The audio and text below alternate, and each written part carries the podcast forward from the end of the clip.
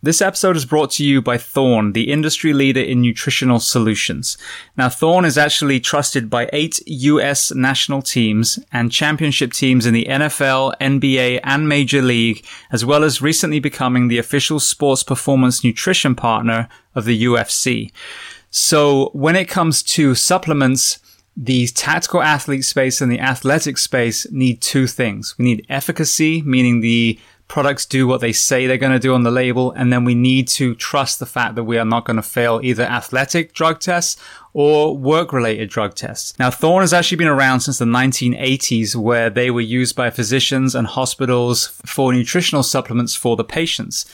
They were so successful that athletic teams and even special operations teams reached out to them and they started supplying them as well. Very recently, they actually opened their doors to the general public. Now, what sets Thorne apart is they manufacture their own products in a state of the art NSF certified facility in South Carolina. They use only the purest possible ingredients formulated with no stearates or arbitrary fillers in the cleanest manufacturing process. Most of you listening come from profession where it can take its toll physically and mentally, and many of us are not able to bolster our nutrition purely with the food that we eat. And that's where supplementation comes in. So if you're ready to maximize your health and performance, visit thorne.com, T-H-O-R-N-E.com. Take a short product quiz to be paired up with the perfect health and fitness supplements. And for you, the audience, if you use the code BTS10 behind the shield 10, BTS10, you will get 10% off your first order. And if you want to learn even more about Thorne, go to episode 323 of Behind the Shield podcast, and you will hear my interview with Wes Barnett and Joel Totoro from Thorne. Welcome to episode 339 of Behind the Shield podcast. As always, my name is James Geering, and this week I'm extremely excited to welcome on the show a good friend of mine, Shannon Zalonka.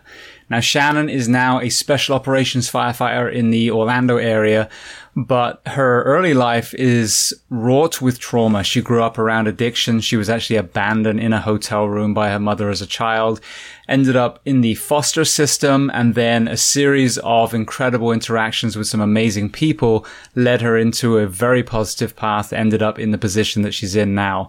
So I truly urge you to listen to this from the beginning to the end. There are so many areas interwoven into her story, whether it's hope, whether it's overcoming addiction, whether it's mental health. So an incredibly powerful conversation.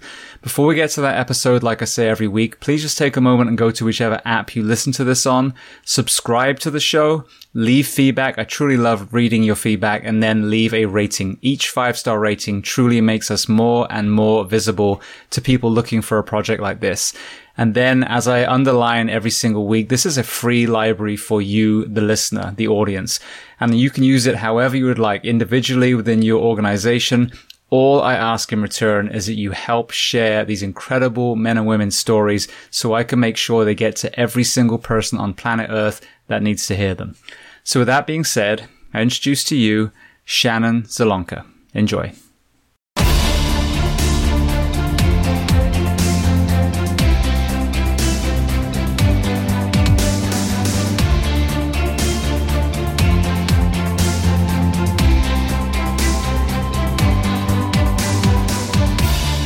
So, Shannon, I want to start by saying welcome to our home. Thank you for having me here. Well, thank you for driving up. Um, so, this whole interview kind of was sparked by that amazing video you did, and we're going to get into, into that. But, um, you know, we worked together for several years, uh, Orange County, but the story that people are about to hear, I think, is the human side that people really need to hear. We all walk around with our badges and think that we're, you know, robots and I think especially now in this time, the the human element behind first responders is very important. It is.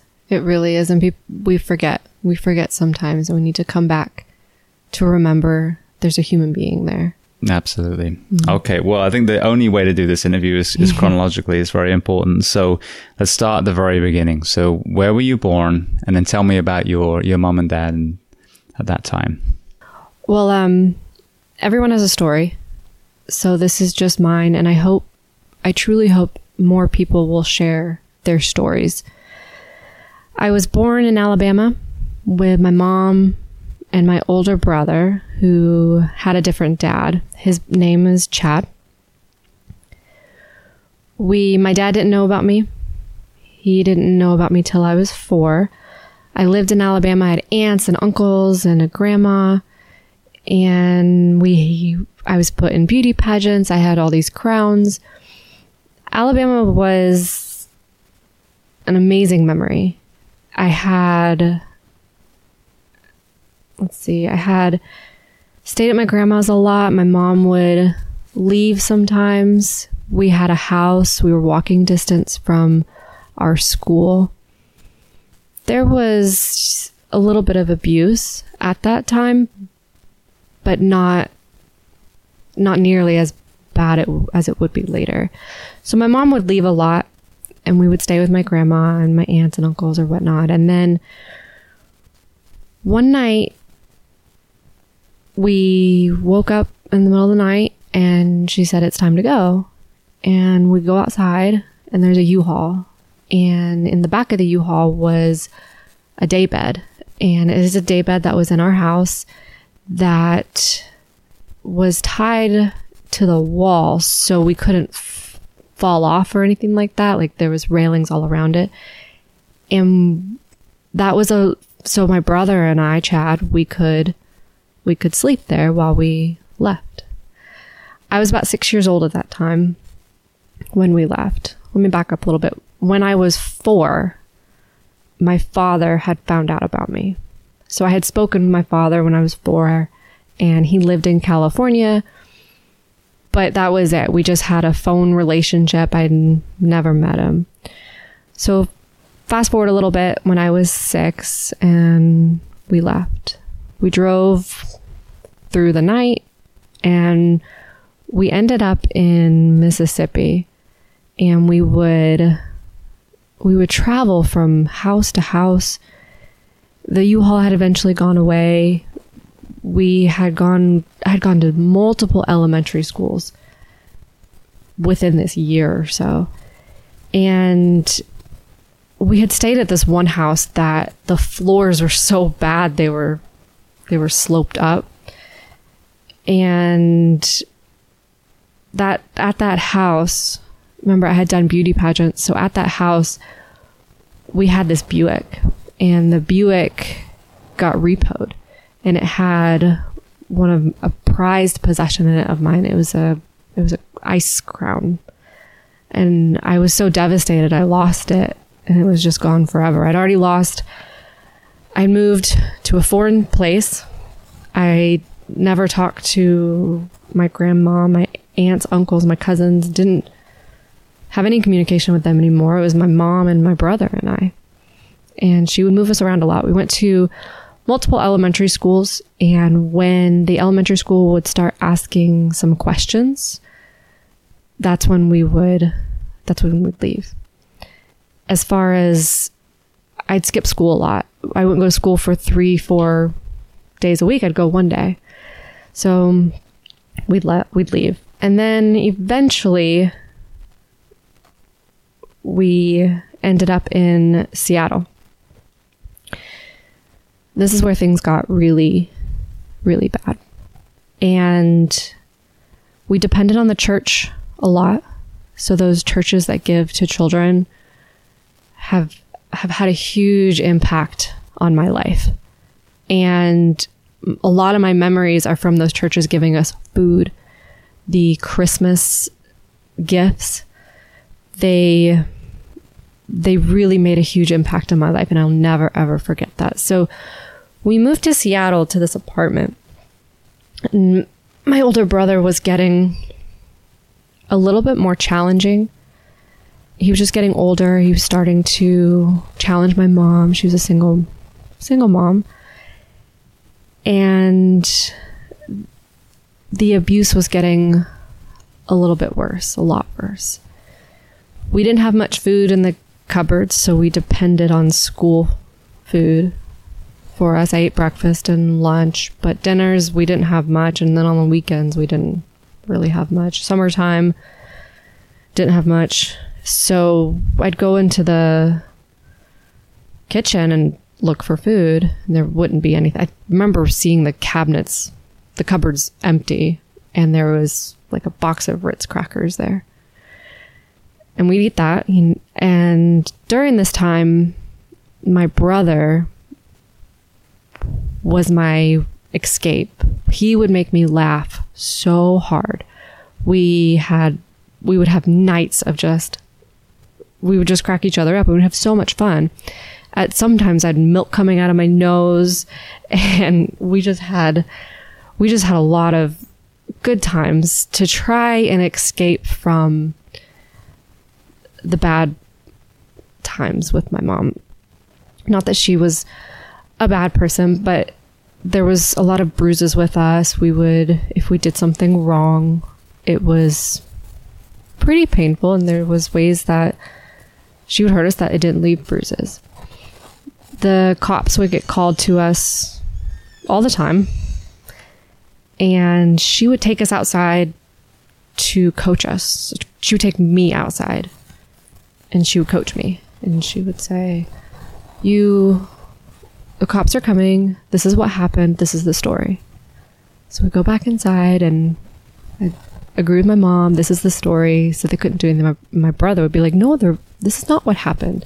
And of course, the cops would listen to us.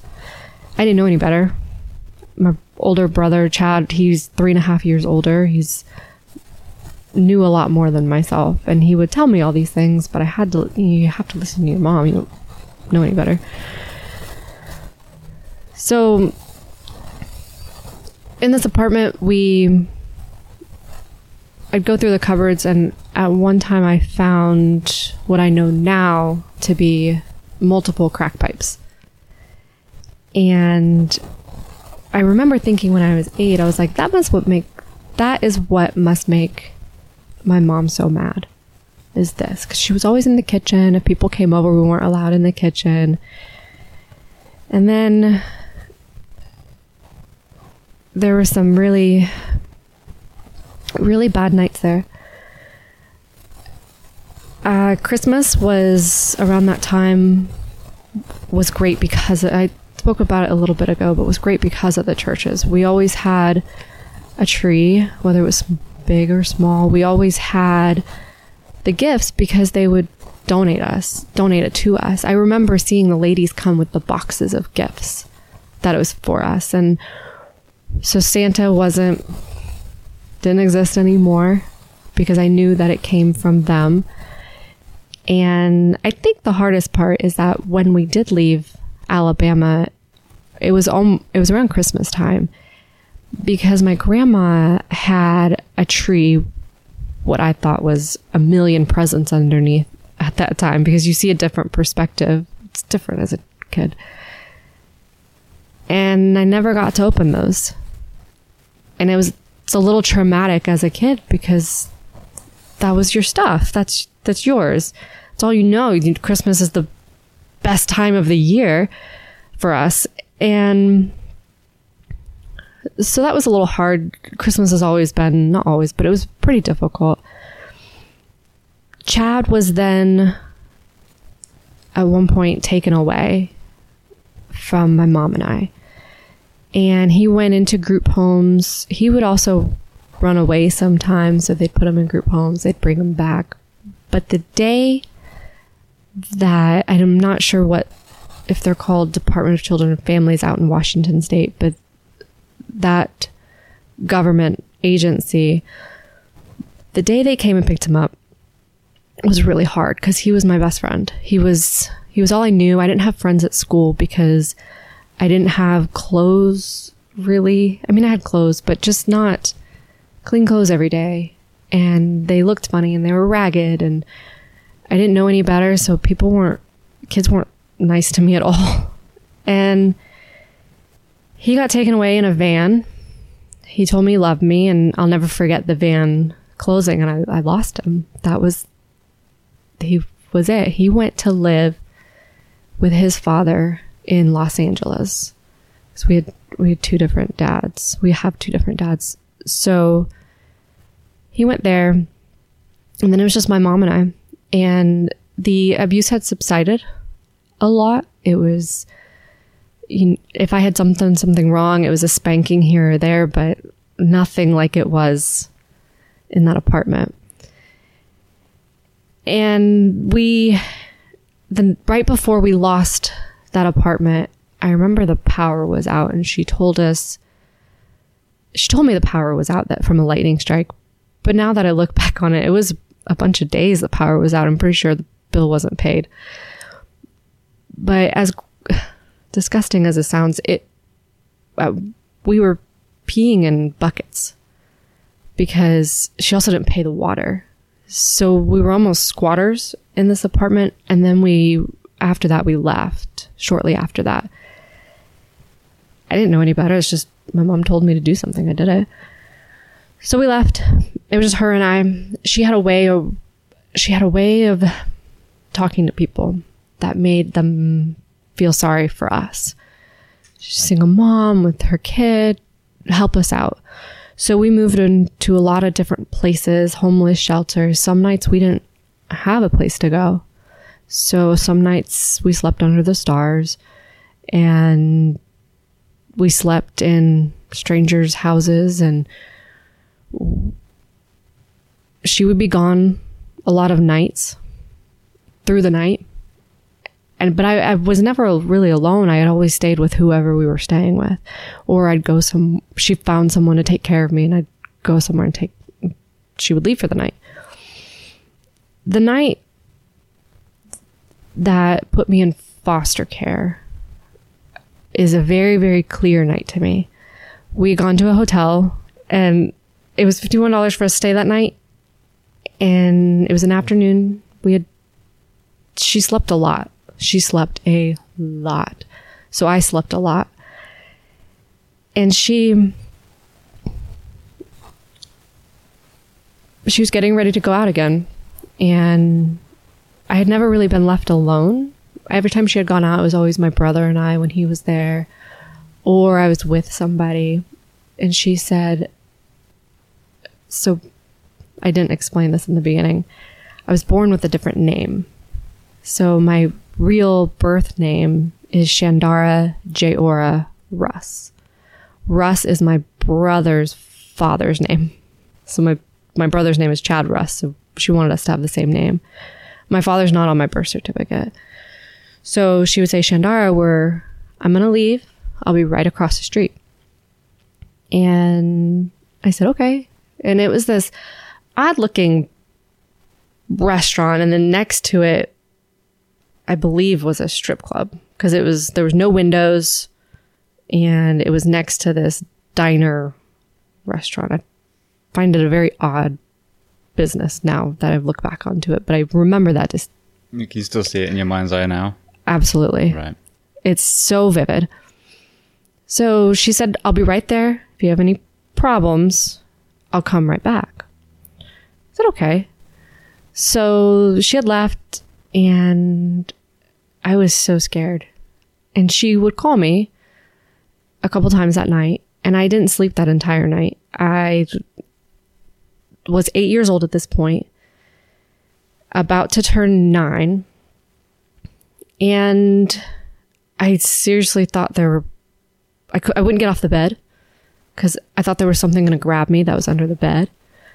And she would call, I'd tell her, I'm okay, I'm okay. And then maybe two, three in the morning, I just didn't get any calls anymore. I didn't know what to do. I was so hungry. At about 8 a.m., I was still awake. I'd been up all night. I'd never been by myself like that.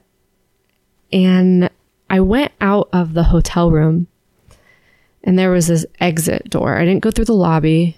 I went out this exit door and I went across the street to this diner and I asked the guy in the back, I said, Is my mom in there? My name is Shandara. I, she said she was here last night. And he said, um, let me check. And he said, Are you hungry? And I said, Yes, I'm I'd really, really like to eat. So he gave me a plate of food. Oh, sorry, this is tough. He gave me some food and then a police officer showed up shortly after. And there's a portrait by Norman Rockwell, I believe, of a little boy and he has his bag running away and there's a police officer sitting next to him in a diner. That was me. I just didn't have the bag that I was running away. And this police officer, the kindest person I have ever met at that point, and I he was so nice to me. And a little while a late a lady showed up with a garbage bag, and we went back to the hotel room, and she said, "Just gather your things." And it was it was hard putting all of my stuff into everything I'd known at that point into a stranger's garbage bag. Like I'm not I'm not garbage. I felt like garbage and my mom was nowhere to be found and she'd left. It was just I had no idea if she was intending to come back. So we went to this office and we had talked to some of the kindest ladies I've ever met. I still have some of the stuffed animals they gave me. And I have a little white bear that I named in this office, and it's going around to all these ladies talking to them, and they were so kind. Then they fed me. I was still hungry. they fed me McDonald's. And I went into this office with those really uncomfortable chairs that are wooden and they have that really rough fabric on them. They were red. I remember that. And I went into this office and I slept. And I slept on this, but it was the best sleep I'd had in a while. Then I went to foster care. The ladies told me that my mom was looking for me, but she was not able to provide for me. The foster family I went to was two sisters and I was the only kid there. I was really malnourished, so they had me drink things like milk every day and make sure I ate my vegetables and they really tried to take care of me as best as they could. I went to it was the first time I'd ever gone to a school 5 days in a row. Because prior they start asking questions and we just leave. And they had to really work with me because I was taught to lie a lot. And I didn't know it was normal that you can tell people the truth and it's okay. I didn't know that. And after, while I was in foster care, they contacted my biological father. And he goes, I've been trying to meet this child since she was four, since I found out about her. And I'd really like to take her. I guess he used to send my mom, mom plane tickets and she would cash them out. He tried so hard. And when we left Alabama, we just disappeared. No one could find us. So my mom made sure of that for, for whatever reason. So he came up the first time I met my father he walked out of the airplane with my older sister, who sh- she has a different mom, obviously. And he had a ponytail, Italian guy. And I was so excited to meet them. So the first time they came up, I met my biological father and my older sister, Melissa. We went to the zoo and we went to, it was pretty fun. I was really pale. I was getting my nutrition back still when I saw them. So I have a picture where I just look.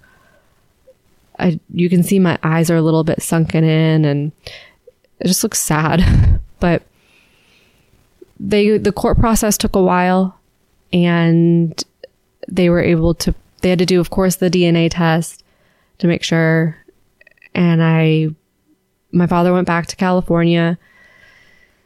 I was still in foster care for a little bit. I don't know how long it was, but again, it's still not your home. I mean, I hadn't had a home in four years, so I really didn't know what a home was.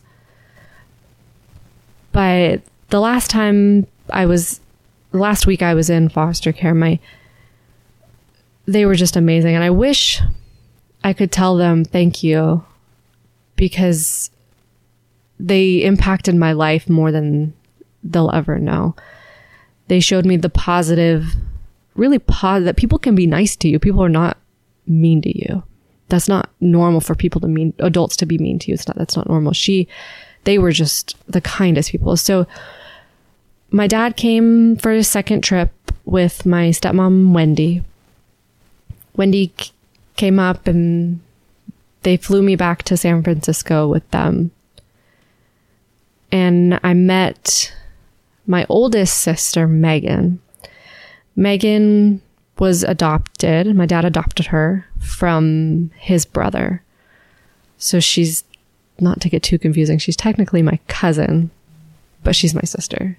So he wanted to make sure that the family stays together. So he was a big advocate for kids and made sure that everybody stayed together. So my grandparents also adopted a child from their son, who's my cousin Deanna. And Deanna and Megan are sisters biologically, but um, my dad wasn't able to adopt adopt Deanna. So I lived just in the suburbs of San Francisco with Wendy, my dad, Megan, and Melissa. Melissa and I shared a room. And it was difficult for Melissa too. The she'd gone, she had her own room to someone who I didn't know you're supposed to shower every day. I didn't know you're supposed to change your clothes every day.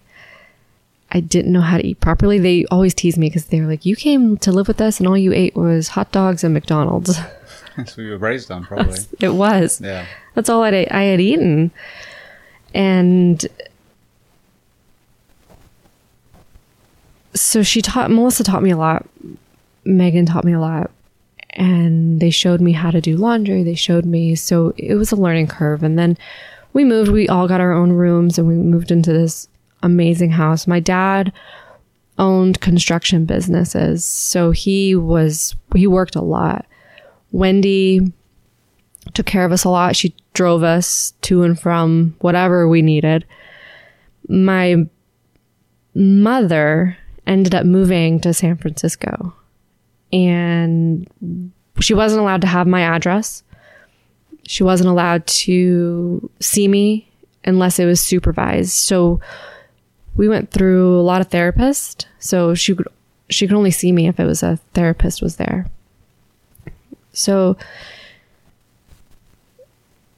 then she had another child, and I have my little brother. His name is Zarlo, and he he um lived with his dad in the city, and I met him when he was just six months old. At this point, my name had been changed to Shannon Joy Manfredonia because Manfredonia was my father's last name. So it had been legally changed. Everyone now knows me as Shannon. Then um, my mom was weird. I was 14 and I received a phone call and she said she said you have a little sister now. Her name's Deanna, but I adopted her out to a family. And she wouldn't tell me the family, she wouldn't tell me anything. And that was the last time I had heard from my mom. Nothing just disappeared. And I knew that I had, when she disappeared, I lost contact with Zarlo, my little brother. Chad was living in LA with his dad, and Chad was really difficult to have a relationship at this time because one day he'd be really excited to talk to me, and the other day he wanted nothing to do with me. We had flown him up to San Francisco so he could hang out with us for a couple days. I had gone down to LA, but at one point he said to me that he didn't want to be around me because I reminded him too much of the past. And he was getting into an older teenager and drinking a lot and going down a bad path. So his dad was just kind of told me things and warned me about it. And so that was really, I struggled a lot as a teenager, not only in I dealing with the hormones of being a teenager, but also I'm struggling with the abandonment issue with my mother. My brother doesn't want to talk to me anymore over something I didn't do. And then I'm also dealing with the fact of this lying issue. So, my dad, he is a saint because he had to remold my brain and no, this is how you talk to people. This is how you you make sure you do things. We we live life this way. And to remold I was very difficult for him. So one time I lied about something at school. I was in 5th or 6th grade. And he made me sit down. It was two weekends I had to do it. And write out a thousand times, I will not lie. And I did it. I fought it, but I did it. And ever since then, that really taught me a lesson to not lie. So I am an awful liar now. they they know when I lie because I won't look at them or I get really nervous or it, it what he did worked. Maybe not that instance, but overall on help remolding me. So my dad built a pretty good life for us. And I'm, I say a lot that he really saved my life because if he didn't, if he did not take me out of that foster care system, whether his foster kids don't always stay with the same family and sometimes it's not their choice. So if I had been moved into group homes or whatnot, I don't know where I would be today. And it worries me because who would have remolded me? Would I have gone down my mother's path? and been on the streets and on drugs and prostitute, what would I have, where would I have gone? The, so anyway, so he built a really, really good life for us. And we had a boat and we went to a lake every summer and we, he worked so much during the week. Every Sunday, most Sundays, we'd either go to Costco, he'd wake up, make breakfast, but it wasn't breakfast. It's this dish called Heart Attack, and it's this pasta dish with lots of cheese in it. And so we'd have this every Sunday. We'd have this his heart attack for breakfast, and we go to Costco, or we for the weekend we'd go up to the lake, and it was good. My two older sisters and I were pretty close. Megan was 18 pretty quickly, but she was still living with us, going to college. Melissa was on the path to go to a four year college. She is incredibly, incredibly smart. So when I got into high school, she was getting into college. So I had started, I needed a path, I needed an outlet. So I went to search and rescue, and I'm sure you worked for a search and rescue team out there, or not worked for, you knew about the search and rescue teams out yeah. there. So they're different than they're here in Florida. There's USAR teams, but also out there they have every county has its own search and rescue team. And as a teenager, I was at 14 I started with the Marin County Search and Rescue Team. I only stayed for a year and a half because I didn't have the discipline and I couldn't it's funny, I not funny then, it's funny now. I couldn't pass that first responder course. So I, I just quit the search and rescue team. But the memories I have from it is amazing. I remember so much from it. I did a lot of rope stuff and it just had really impacted my life more than probably anybody teaching me will ever understand. I also, at 14, I started Police Explorers and I met this police officer. Her name's Patty. And she really gave me this positive outlook in life. And we'd have a meeting every Tuesday, Police Explorer meeting, and we'd go to competitions and uh, academies and different things throughout the year. And the things that she would say to me really molded me and helped me as a person. I didn't know. I would say things like, I just tell people, oh, you're stupid. That's stupid. Oh, shut up. And she'd sit me down and go, Shannon, you can't say that to people. I'm like, oh, no one's ever told me this, you know? I, no one ever really said that. Okay, I won't say that. Absolutely. I'm sorry. And she taught me about respect and she really, I still talk to her today. And she really shaped me as a teenager to be more positive. And there were things that she would say that I would catch on to and grasp. I'm like, oh, that's how you're supposed to be as a person. Okay. And then um my oldest sister Megan moved to Hawaii right a year I think before I graduated high school. And Melissa and I graduated at the same time. So I graduated high school when she graduated college. So I went down to see her college graduation and her mother, her name's Melanie. So Melanie and my dad were married in the 80s. Melanie adopted Megan with my dad.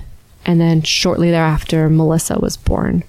So Melanie is Megan and Melissa's mom. So I wasn't really allowed to talk to Melanie when I was a teenager, just out of respect for Wendy, because there was drama there that was I didn't really want to know about and none of my business as a teenager.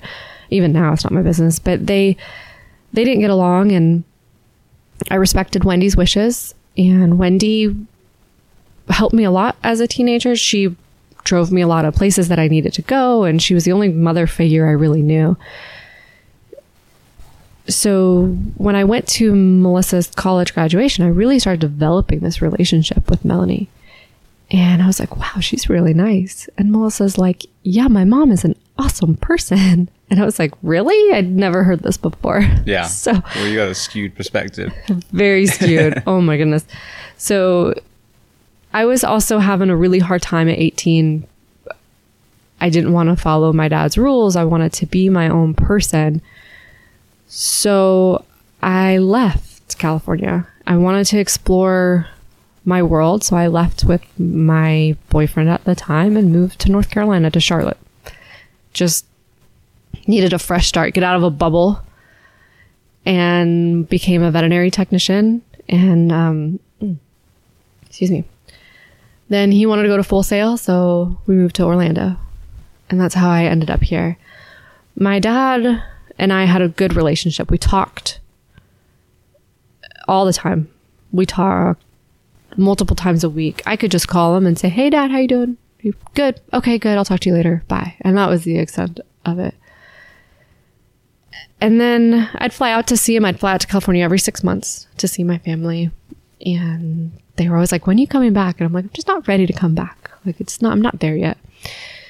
So the I had started developing more of a relationship with Melanie at this point. I'd call her and she talk, you know, we talk a lot and it was really cool. I had this nurturing person that I never knew existed. And not that Wendy wasn't nurturing, but a nurturing mom is different. It's, it's just something that a lot of people miss. And I, I didn't know people that were that kind to you. Again, I didn't know people were, moms were that nice to you. So I broke up with the, my ex who I moved down here with in spring of 2009. And June of 2009, I went to visit my father for Father's Day, and they had had a party at their house. They, uh, my dad always had parties, Christmas parties, anniversary parties. He was a, uh, he had a lot of friends. We had a lot of aunts and uncles, you know, that were family friends. I'd call them aunts. Yeah, and we uncles. had the same. Yeah. yeah. and he was just very popular. And he was funny. He was funny. So this party we had, he had, it was around Father's Day in 2009, and the we have a picture of us dancing together, my father and I. And he was like, you know, you and your sister, Melissa, like, you need to go experience the world. You need to go travel. He was a big traveler. He loved traveling. He went all over the world. So he was going to send Melissa and I to Europe in August. I was all excited. I was like, okay, so my, we're gonna, I'm so excited to go see the world. So I came back to Florida, and in July, my my stepmom calls me. Oh, and he sorry, let me back up. Uh, he was also he had talked me back into coming to Cal- back to California. He wanted me to move back, and I was planning to that September, and we were going to run the business. He owned at that point he owned like six construction businesses, not solely construction. It was like plumbing, electrical, all of those, all of those trades into one one business. He ran all that, all of that, and he built that from the ground up. And then he had like this cabinet business. He wanted me to, he wanted to expand it and move up to just north, maybe an hour north of San Francisco to open up a shop there and help with that. So I was going to in September. And then July of 2009, my stepmom calls me and she doesn't, she didn't call me much. Her, we just didn't have, we just didn't talk all the time. And she told me that my dad was on a ventilator. And I was like, what? Why is, I was 21. Why is he on a ventilator? And she said that after the party, he, so he was in construction, they had added on to the house. I mean, you talk about those construction people, the houses are always under construction. That was our house. It was always work being done. So he had expanded his bedroom and made a had a big bathroom built and next to it next to the bathroom it had gone into this pond and it was a lo- up a hill so this bathroom was next to this pond well the pond was leaking and it was leaking into the house and so my dad starts smelling one day and he, he starts getting this cough and so he he just opens up a wall and it is full of mold. The bathroom is full of mold. And he snored, so they had turned my old bedroom, they had put a couch in there and a TV. Well, in my old bedroom, there was a crawl space that was in the house. So they had to, they had a special, someone come in and test the mold spores in the air. And I don't know exact numbers, but let's say if your mold spores normally are supposed to be below 30, in the bathroom and my old bedroom, which is where he spent most of his time, the counts were over 3,000. The rest of the house, which is where my stepmom was, wasn't that bad. It wasn't over 3,000. It may have been 1,000 or something. But so they had the insurance company put them in an apartment and they had to completely redo the entire insulation of the house. They had to have a team come in and redo the house. So I didn't know about this. I had no idea until she called me and told me he was on a ventilator. I guess he got really sick and he was a person never want to go to the doctor. So he went to the hospital and his saturations were in the 70s and he couldn't breathe. So they, nothing was working. So they put him on the ventilator. So I flew out immediately. I walked up to ICU and he had to gown up and that was really tough. Seeing him, this man that was Italian and a Spitfire and nothing was ever wrong to my father is sitting, laying there on helpless, like he's having a machine brief for it. Didn't make sense. It doesn't make sense. But he was also a smoker for 30 years, three packs a day. And he had quit the summer I came to live with them. So it was really difficult. The he then came off the ventilator. I had turned 22 at this point. My, I, my birthday's in July.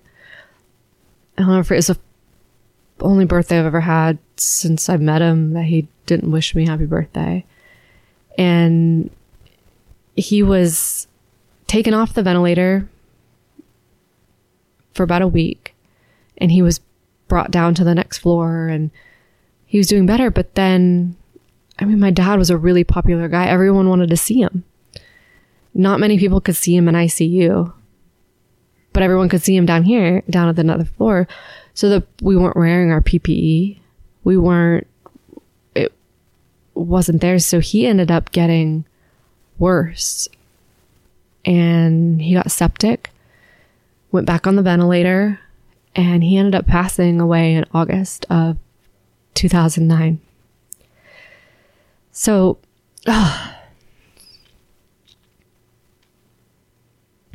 you know, when you talk about you have this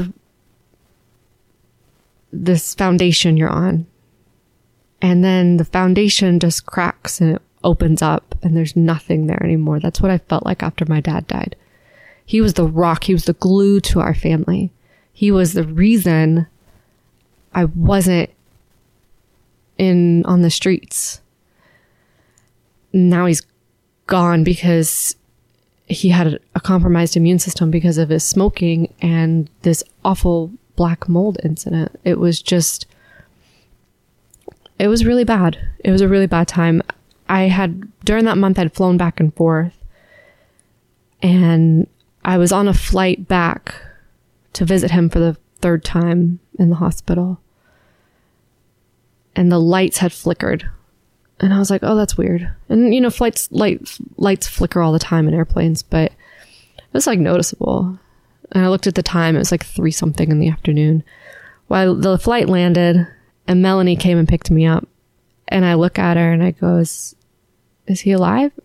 Is he okay?" And she goes, "No, honey, he's not."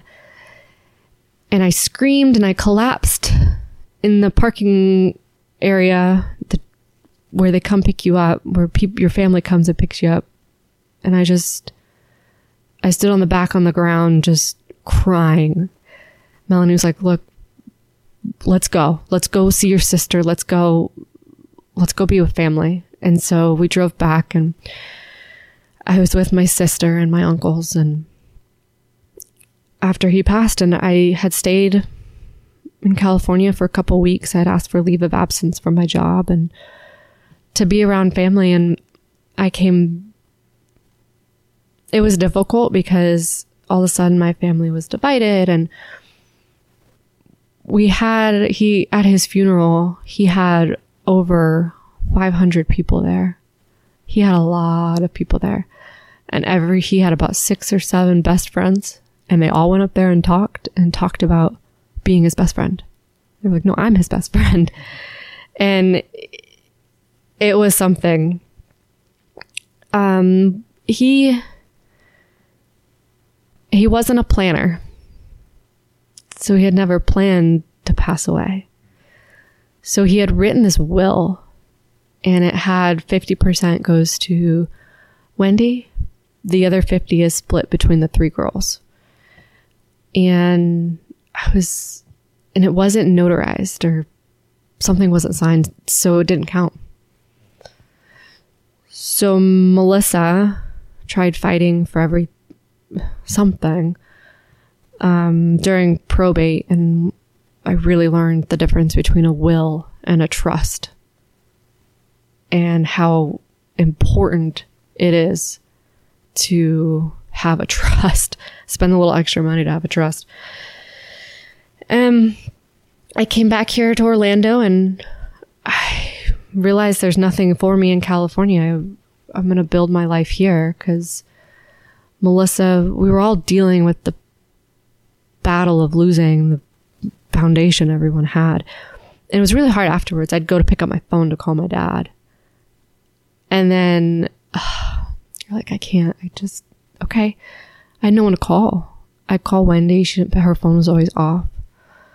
Um, we were dealing with, Melissa was helping with the company. Someone had to run the companies because he still had employees and still had things to do. So she was trying to run this company in her mid 20s. And she was receiving help from one of our uncles. And it was a, a big fight I didn't want to have to deal with. And I commend her every day. Sorry. Hope you can take that out. No, you're fine. I um so I started talking to Melanie a lot and Melanie would answer my calls and she was there for me and she would help me out with my struggles every day. And 2009, 2010 was bad. I was in a dark place. I had, I was going to school and college and I went, was going to class one day and didn't have much money and really didn't have any money. And I looked over and I was like, I've got to figure something out with my life. I don't know what it is. I got to figure something out. So I look over and the standard students at Seminole State were on the fire grounds. It's like, you know, I did police explorers when I was a teenager. I went through search and rescue. Maybe that's what I need to do because I didn't want to be a police officer. I think I had too soft of a heart. Not that police officers don't have a softer heart, but I was. People can take advantage of me when I was in my mid twenties and my young, my early twenties, and I just didn't think that was the career for me. So I, I was like, maybe I should go to fire school. So I enrolled in EMT school and standards. So again, I had, I had no money. Melanie helped me through fire school. She helped me through EMT school. And EMT school you can get loans for, but fire school is all out of pocket. There's no, there's not a loan for it. There's not a grant for it. If there's a grant, I didn't know about it. Actually, I got $600 off my tuition because I wrote a little bit of this story to them. And I said, you know, I've been in foster care and I wrote an essay and they gave me, it was awesome. So Melanie helped me every month and she helped me pay for fire school and I was still in a dark place at that time. I'd wake up, you know when you wake up maybe you don't know, but when you go through trauma, so much trauma in your life, you deal with a lot of inner demons and a lot of issues. So your trust issues aren't there. You're you don't think everyone's just going to leave you because that's kind of what's happened a lot in my life. Everyone just leaves to their fault or not. And I'd wake up in the middle of the night and I'd wake up and I'd, I had already been crying, but I was asleep. And it took a long time to get over that after my father's death. So I went to EMT school and then I started volunteering with Orange City Fire Department. It was awesome. It was really good. I didn't I didn't tell my story. I stopped telling my story before I went to EMT and fire school. Or I was really cautious on who I said it to because you get comments about it that n- no they don't want to hear that. Why do they want to hear that you know everyone's been through struggles? Why do you want to you get a lot of negative comments. When you get a lot of negative comments, you shut down. So and they wouldn't ask. They, you know, I'd go there and they wouldn't ask me. So, do you have a, you know, where you where you from? Where's your? They asked me where I was from. I say San Francisco, but you know, where you? What's your family like? They never asked, so I never said anything. It was a little bit easier, and I could. I was able to go to a place that I could start being myself again, and I could relate to these citizens because we run on them on their worst day of their life. And I may not have had been in their position but I've been in I've had plenty of bad days in my life. So I could I could at least relate to them. So I got hired with Orange County and went through orientation. I've been with the them for nine um eight and a half eight and a half years now. It's been great. The I started off at a small station and I decided to go to a much busier station. Which which one did you start with, and then which one did you go to? I went to Taft. Oh, oh 73, That was my first one. Yeah. I think that's my actually when when we first met because I was at seventy. You were at 70. I yeah. was so miserable at seventy three. It was so slow. I begged Chief um, Reggie Price. Yeah. Begged him, and then one of our, my classmates left, and they moved me over to seventy. Yeah. Oh, I was crawling the walls. It was, we had some good calls. Like, you didn't have very frequent calls, but we had some good calls. But we ran a lot with you at, on res- you were on Rescue 7. yes. So, um, then shortly after I got my career situated, I was, I was happy. Um, I built my own foundation. And a lot of this motivation that I had was because I never wanted to be homeless again. It's a, I'm driven by that fear of being homeless again. I've been there and I don't ever want to go there again. It's scary for me. So then one day, you know, throughout the years, I'd been searching for my mother and just couldn't, she just disappeared. I just, some people, I, when they asked me, I actually told them that she had died because it was easier to tell them that than the truth that I don't know where she is. How do you not know where your mom is? I don't know. You want to try looking her up? I don't. I can't find her if Her you can. Facebook's down. Yeah. like she did not exist on any platform on the internet, including her social her social security number. I had everything and it just like she had disappeared when I was 14. So but as I was looking, I found her to have this really weird last name of Diaz. So what is that name? I said, you know what? My little brother's name is Zarlo. Maybe that's his last name. So I Googled Zarlo Diaz and I found him. I found him on Facebook. So out of respect, I stalked and figured out who his who his dad was, and I I um Facebook messaged messaged his dad. And I said, "Hi, this is I think I have the right person. I might be his older sister." Within 20 minutes, it was he replied. It was instant. We've been searching for you. They had been searching for me under Shandara, not crazy. under my new name. Because how would they know? They had no idea Yeah. because my mom made sure to make sure there were holes and gaps in letting us find each other. She was really good at that. That's crazy that she was so good at that, and if she'd applied that energy to other areas, she might have been able to better her own life. Mm, no, I just, yeah, yeah. She was a good manipulator, but in odd ways, not in good ways at all. So, mind you, my older brother, I haven't talked about him a bit. He just, I just kind of gave, I got to a point where I just accepted the fact that if he wants to be in my life, he's just going to choose to be in my life. And I'll always accept him whenever he's ready. And he was on drugs at this point. He's, today, he's still currently on drugs and I'm pretty sure he's on heroin in the streets I, in LA. I don't know. I haven't talked to him in a couple years, but he'll he's always come back around. So hopefully he'll come back around. So Chad, one day, it was I was twenty. I was twenty six, and he posted this picture on Facebook, and it was a him and I, and I was below the age of six. And I go, how did, I said, Chad, how did you get this photo? Like, where did this come from? I have, I've never seen a picture of myself below the age six ever. I, this is the first time. Where is this coming from? And he's like, oh, our uncle Rob contacted me. Here's his number. I was like, like my, my mother's brother, this family in Alabama that, by the way, I had been searching for. For years, I'd searched for this family. I didn't know my mom had changed her name so many times. I didn't know what her real last name was.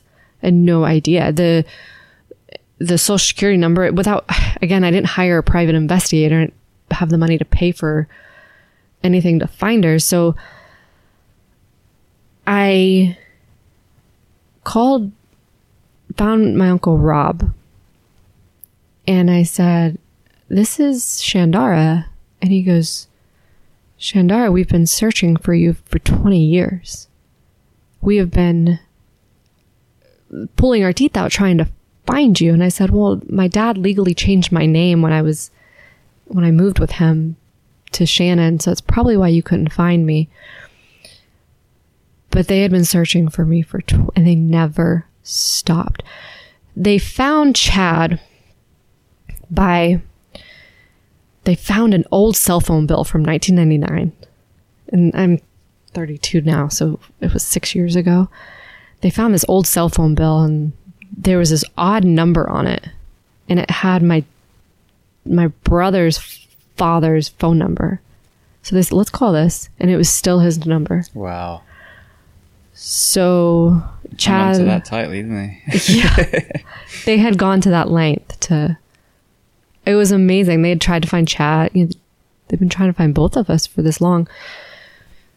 So I talked to him, and I talked to my aunt, my aunt Jennifer, and found out I had all these. The, I had these two, three cousins, and it's like, wow, I have this whole family that I've just been searching for. So I have a we had a huge family reunion and it was cool. It was went to Alabama and I drove up there and met them all for the first time again in 20 years. And I met my cousin who I have great childhood memories with. And again, he was one of my outlets for something positive in my life when home life just wasn't what it should be. And I met him again, and I have this amazing family in in Alabama now. It was it was really awesome. So then, they, and then they tell me the truth a little bit more about my mom. And again, I can't find my mom at this point. They're like, "Look, if you ever find her, don't tell her. We don't we don't want anything to do with her." I was like, wow. And I guess she had re- she had caused such a havoc on them and their lives that they were like, we just don't want to deal with it anymore. Like, she can live her life, we're going to live ours, and that's just how it's going to be. And whether I take things with a grain of salt of what people tell me, because I'm never actually there, that she was diagnosed with multiple issues. One was schizophrenia, one was multiple personality, these are in the 70s, the 80s, that they really don't know. So she could be schizophrenic, and I don't know. It could be the drugs, it could be the alcoholism. I don't know. She she's not very truthful when it comes to this stuff. So I said, okay. So at that point when I met that family, it was like my life had come together. I was happy it was it was it was really awesome. I found this family that I just wanted to connect with. So I know I keep saying that, but I was just excited.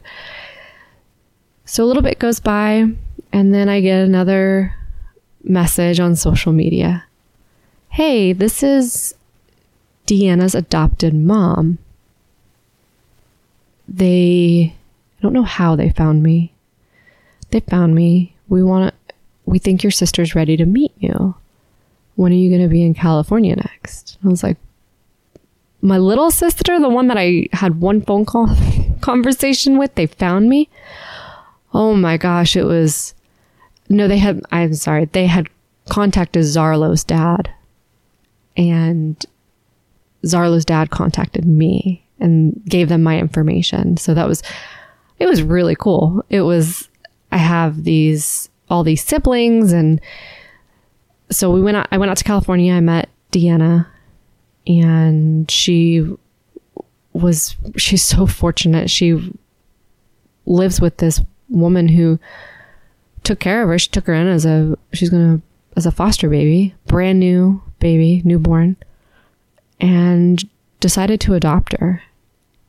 And I'm so thankful Deanna went in that route because I, my mom just couldn't, can't take care of children. I'm also thankful that we're all still here. And she chose to go that that route. So Deanna hasn't met my mom's side of the family yet. I don't, you know, I told her whenever she's ready, we can. Zarlo has. Zarlo's met my mom's side of the family his dad is amazing too. That I mean, my mom just had babies with great dads, I guess. It sounds like it. yeah. And it was awesome. So so then I went so back to the fire department. I went to 42, which is in Pine Hills and very busy station. Very busy station. One of the busiest. It is. And I was driving the engine that day and I backed in and got out. I was in the bay and I looked at my phone And I had this social media message from this lady in New York, and she was a minister. I forget what she was. She's like, Hi, your mom's ready to reach out to you. She's been sober for two years now. And I remember I sat down in the bay and I just started crying.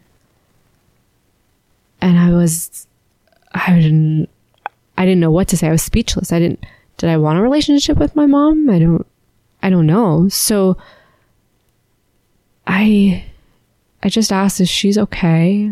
I said, I'm, she, the lady's like, yes, here's her number.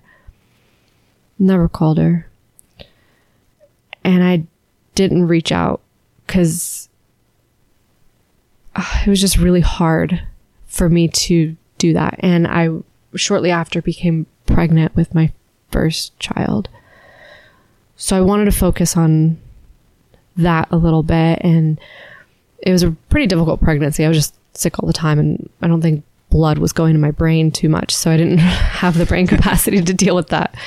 So then maybe a year and a half ago, two years ago, she, my mom gets on social media and I started asking her some questions. I wanted answers. Would they have helped me today? I don't know. And the answers I received were as I expected to be not truthful, or if they were truthful, they were truthful in her mind, but not the reality that I saw. So I've chosen to not have a relationship with her. It's too difficult. And I really want to focus on my children and focus on to that they don't live the life that I ever lived. So that's my story. Well, firstly, thank you for telling your story because, I mean, as we said before, the, the human element is what we don't hear.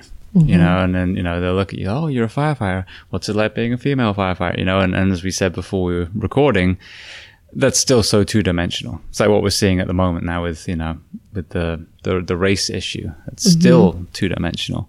Um, every single person is a human with their own story. So, um, I want to kind of go way back first to, um, the, you mentioned the garbage bag and that's something that they talked about at Kimberly Center the, when I did the interview there. Mm-hmm. Um, that they make sure that they have a stock of backpacks and you know just a normal looking bag that a child would have for them to put their stuff in, because as you said, you go to a stranger, they hold a trash bag out and tell you. I mean, you don't know if they're going to throw everything away. So, um, just tell me about that particular moment. Like, you know, why it's so important for people to address that issue, that transition from being taken from the family to going into a foster care? I think at that age, I was alone in the world at that time. It was just me. And we sit here and say all the time that children are resilient, but they may seem like it then, but we're not. That really has stuck in my head how important it is to have the understanding for the kid, for the child, because they don't know you. The only thing they know in the world is their parents, or that time was the only thing I knew was my mom. And she wasn't coming back. And this strange place I was in, and then all my stuff was going into garbage. I was taught that stuff just gets thrown away. I thought you think that you're going to get thrown away and you're going to get lost. You have no idea what is next. You don't know what the plan is next. And it was really traumatizing until I reached the foster family that I was with, the two sisters. And I pray no one has to go through that. No child should have to go through that. The these these children are they may not respond to you because they're so traumatized, but what you're saying, they're taking in. I promise. I remember a lot of things that were said to me a lot of negative things and I remember a lot of positive things. And to this day I'll think back to those those positive things and remember that there's good out in this world. It doesn't always have to be bad. I promise they're listening. It, it will affect them later. Yeah. Well, we were talking again before we start recording, and this has always been, you know, a, an issue I have with the first responder community. Some of it, I think, is from the job, the burnout element, but you know, it, this is, as you said, this is a job where you have to be compassionate. You know, I love that phrase. They say, "Walk softly, carry a big stick." Whether you're a police officer, or, you know, a soldier, whatever it is, you know, you've got to have that compassion and that you know ability to protect. And I've seen it firsthand the nauseating, judgmental first responder that refers to a homeless person as a bum. I've literally seen people like kicking a drunk guy on, you know, get up, buddy, get up, and, and not even checking to see if the person's even alive, you know, and the same with, with the kids. You know, or, you know, prostitutes or, you know, whatever it is, they're, they're given a, a label and it dehumanizes them almost in the same way that you know murderers do they don't want to get to know the person that way they can you know separate them so as a responder now you know what do you how do you educate your peers to remind them that these are human beings and have been many times placed in a situation they didn't ask for so i will say i'll just start i have been there where i've been burnt out I was burnt out at 42. I was tired running all these calls and my idea of an emergency is different than someone else a citizen's idea of an emergency. So I've been at both places. I've been in the burnout where I do label these people, but I've also been and am now at brought myself back to the ground and go, no, these are people. And I think it's something difficult to educate first responders with. I believe it starts with doing it. So I just recently became a paramedic. Congratulations, by the way. Thank you. a great husband to thank for that. So supportive. So on, I start running these calls because I work on a suppression unit. I work on a squad so I don't transport as a medic, but I'll take overtime to make sure I do transport and I don't lose those skills and I make sure that I'm comfortable enough with it. So during these rescue rides, I have people who are a lot young, not a lot younger, I'm not that old, um, who are younger, newer in the fire service. And the medic always tends to take the lead on medical calls, so I will. And I'll just be patient. And I've had multiple people after the call go, How do you have that much patience for the person? And I, I think it also helped having kids. I said, I just talk to them and I just understand. And they just, some people in this world just want to talk and they just want someone to sit there and listen. And if you, if they're at a 10 and you stay at a two, the call goes much better. The citizen's happier you're happier. It you can figure things out. It took me to get burnt out to come back down to understand okay, these are people. These are mothers, their fathers, these children. I've never really been burnt out with children. I will say the just being there as a teenager and as a young child, I've talked to a lot and if they're going to dismiss me, they're going to dismiss me. Maybe that one will remember what I said. So that's how I've taken it. And I can't change the world by myself, but I can change one person's life. So every call we go on, even if it's not my emergency, it's not what I, my idea of emergency, they think it's the worst thing in the world. So be understanding and understand that they just on a different level. They have different experiences, and that's okay. Yeah.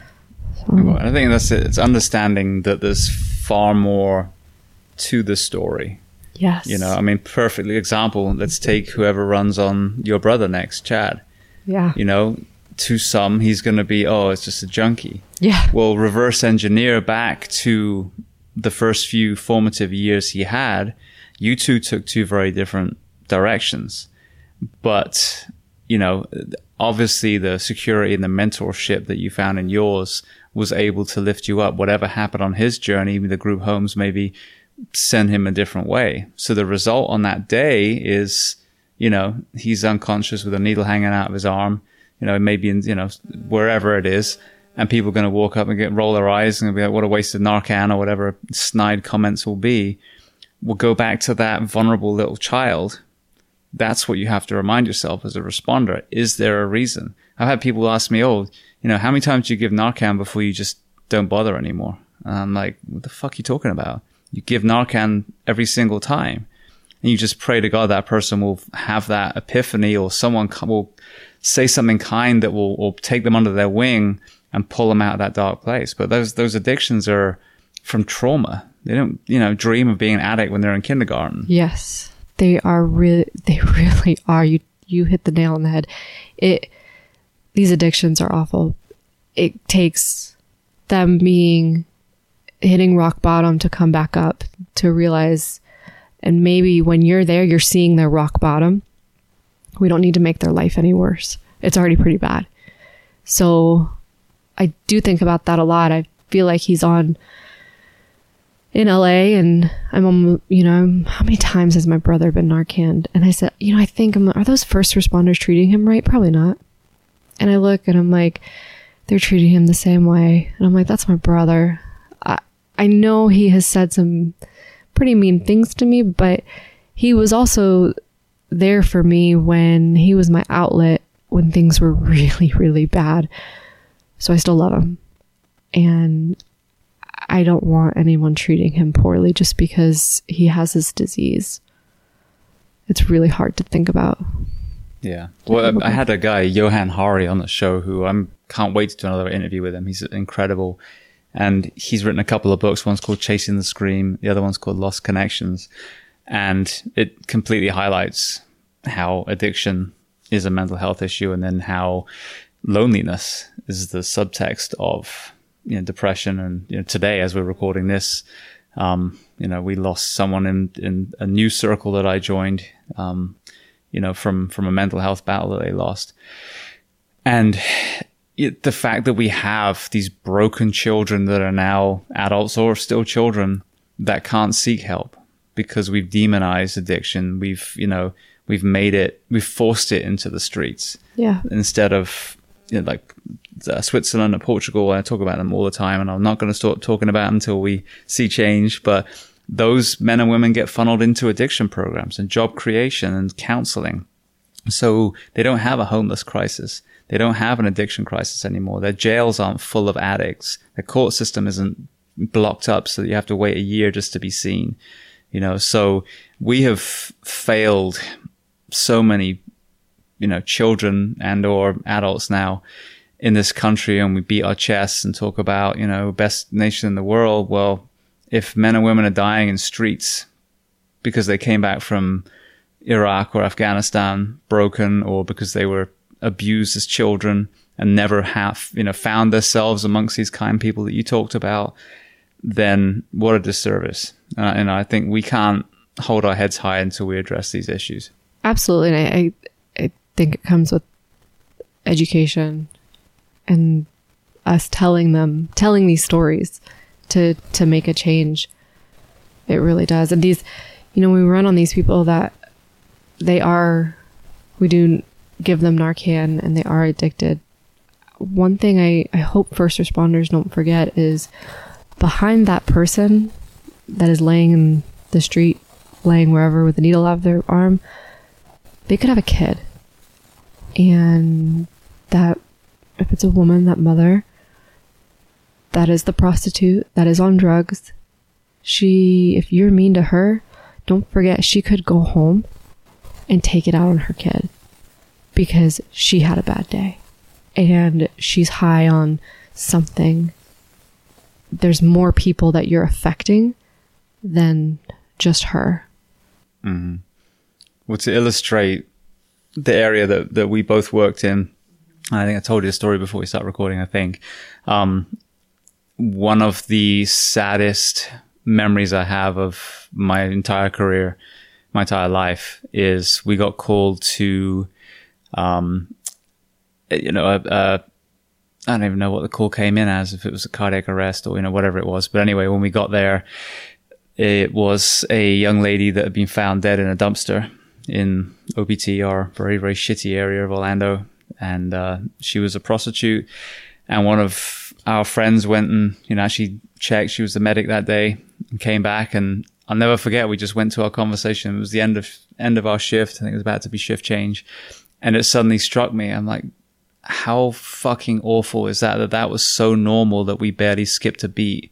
That this young woman is dead in a dumpster and she did the, you know, the, the, um, no obvious signs of, of life or no signs incompatible with life. And then that was it. Called it and went and got breakfast. And that is how bad this crisis is that medics that work in these urban areas like we do see it so much. Whereas there's probably, I hope there's people listening in other parts of the country, other parts of the world that are horrified by that because that's not normal. People shouldn't be dying of overdose. And this was a murder, I believe. I think she was strangled and then just thrown in there probably by Oh. a pimp or a John or whatever. But that's another side. The Yeah. illegal prostitution that we have here is driving these already addicted, desperate women into even more dangerous uh, areas. Absolutely. That's what my my mom when she she contacts me, she'll tell me these long stories and it reminds me that she tells me she in New York she lived by dumpsters and she slept outside all the time and was raped and she was just so addicted to drugs and when you said that dumpster i'm like oh that that could have been my mom. Like the person that gave me life could have lost her life because she didn't seek help. I don't we didn't we failed her. I don't I don't know. She failed herself. I don't Yeah. I don't know. Well, and that's that's the thing. So people argue those two extremes. Yeah. Did we fail her? Did she fail her? But it's obviously it's it's a bit of both, and It that's is. the thing. Like right now, these these people t- on these two extremes arguing. Mm-hmm. Well, the middle ground is let's freaking fix it, and it's not just you know, let's say for example, this awful George Floyd murder. You know, there's a lack of training. There's you know, was the officer involved actually a hateful human being? You know, it certainly seemed like it. But there's so many systemic issues, you know, the addiction problem, our prison systems. I mean, all these things that have to be addressed. And if you just pick a side and argue it, no one's getting better. You have to fix the issue. Yes, exactly. So, you know, like you said, you know, it could have been your mother, it could have been you. You know, if if you'd gone to an abusive foster home, which we hear about as well, Absolutely. your path could have been way worse. And so I think what really struck me about your story, and I hope people really kind of pull this out, was you met you were met with incredible kindness and compassion by that police officer in the diner. Kudos to them wherever they are. Mm-hmm. Yeah. By the, the amazing foster family you found, by your biological dad, by your biological father's ex-wife. Yeah. I mean, all these human beings that really had no allegiance to you and your, you know, DNA lineage, if you want to put it that way, no, you're right. were were what lifted you up, and here you are now, a squad tech in you know in a in a very very revered fire department, a mother, uh, you know, a wife, and every single person had a part of that, and I think it really illustrates that kindness can you know override hate and neglect and fear but people have to believe it and they have to be the change they have to reach out and look for the ones that hurt and then pull them up It starts with you. It starts with me. I have to change. And when I change, I can help someone else. Maybe they'll see it. It's true. It's it's been a difficult road, but fear has motivated me to not be homeless and I want to make something of my life. I don't I didn't want to be 60 years old and go, "What did I do? I don't remember half my life." I want to make something of myself and I want to change at least one person's life. It doesn't have to be, again, I can't change the world, but maybe if one foster kid hears it and goes, oh, I can, I can be better. I don't have to be what, all these people are telling me I I'm going to be. All these, you know, you're never going to go anywhere. You you just you're just going to stay in the system. This is the path. No, be better than that. Be the better person. Starts with you, and then people will follow. Yeah, absolutely. I, mm-hmm. I'm just rem- reminded of all the. I mean, there's a rolodex of guests I've had on the show now. Yeah. far more than you would ever think had really shitty childhoods, whether it was sexual abuse, domestic abuse, around you know addiction. Um, but so many that ended up doing incredible things went through foster systems too. Some had good experiences, some had bad experiences. But um, I just had a English policeman who's retired now, who's who's special ops, pretty much everything you can do in the police force. Um, and he went through all kinds of stuff and had good foster experiences and, and bad ones. And um, then uh, Sabrina Cohen Hatton, who is one of the highest chiefs in the British Fire Service now, she was homeless. And uh, you know, it's funny when you're talking about eating at school. That's why she went to school. Yeah. It wasn't that she was driven so much academically, but Yeah. it, she's like, that's where people are kind to me. I'm around people and I can eat. Oh, that gives me chills. Yep. Yeah. So, um, and then, uh, God, who was, I think, someone else as well that was ringing a bell. It's kind of falling out of my head now. But anyway, that's it. That not only would, did they have ownership, did they refuse to believe that the story that appeared to be written for them was the one they were going to allow to play out, mm-hmm. but they ended up doing incredibly well and seeking out these protector roles. I think that's what the common denominator is, is a lot of these people that had these really awful childhoods wanted to be part of the solution. So they wanted to be the protector. They were tired of being the victim. Yeah. It was, it's exhausting being the victim. And I never want to tell my story for someone to feel sorry for me because I think that I've experienced everything to make me who I am today. I don't want anyone to feel sorry for me. I want people to learn from it and not, not do it. Yeah. not do it anymore. Let's stop. Sometimes, you know, you talk about the abuse. You people don't know they're being abused. Kids don't know they're being abused. They truly believe that this is normal. This is what every parent does. My friends at school get this. This is completely normal. And when you're sent through those roller coaster of emotions and then you go to a place where you're not abused and someone goes, "No, Shannon, that's that's not normal. Mm-hmm. You you were abused. Oh. So you're not going to hit me every night? Like it's Oh, this is that's what normal people do? They don't understand that until they're told or shown that.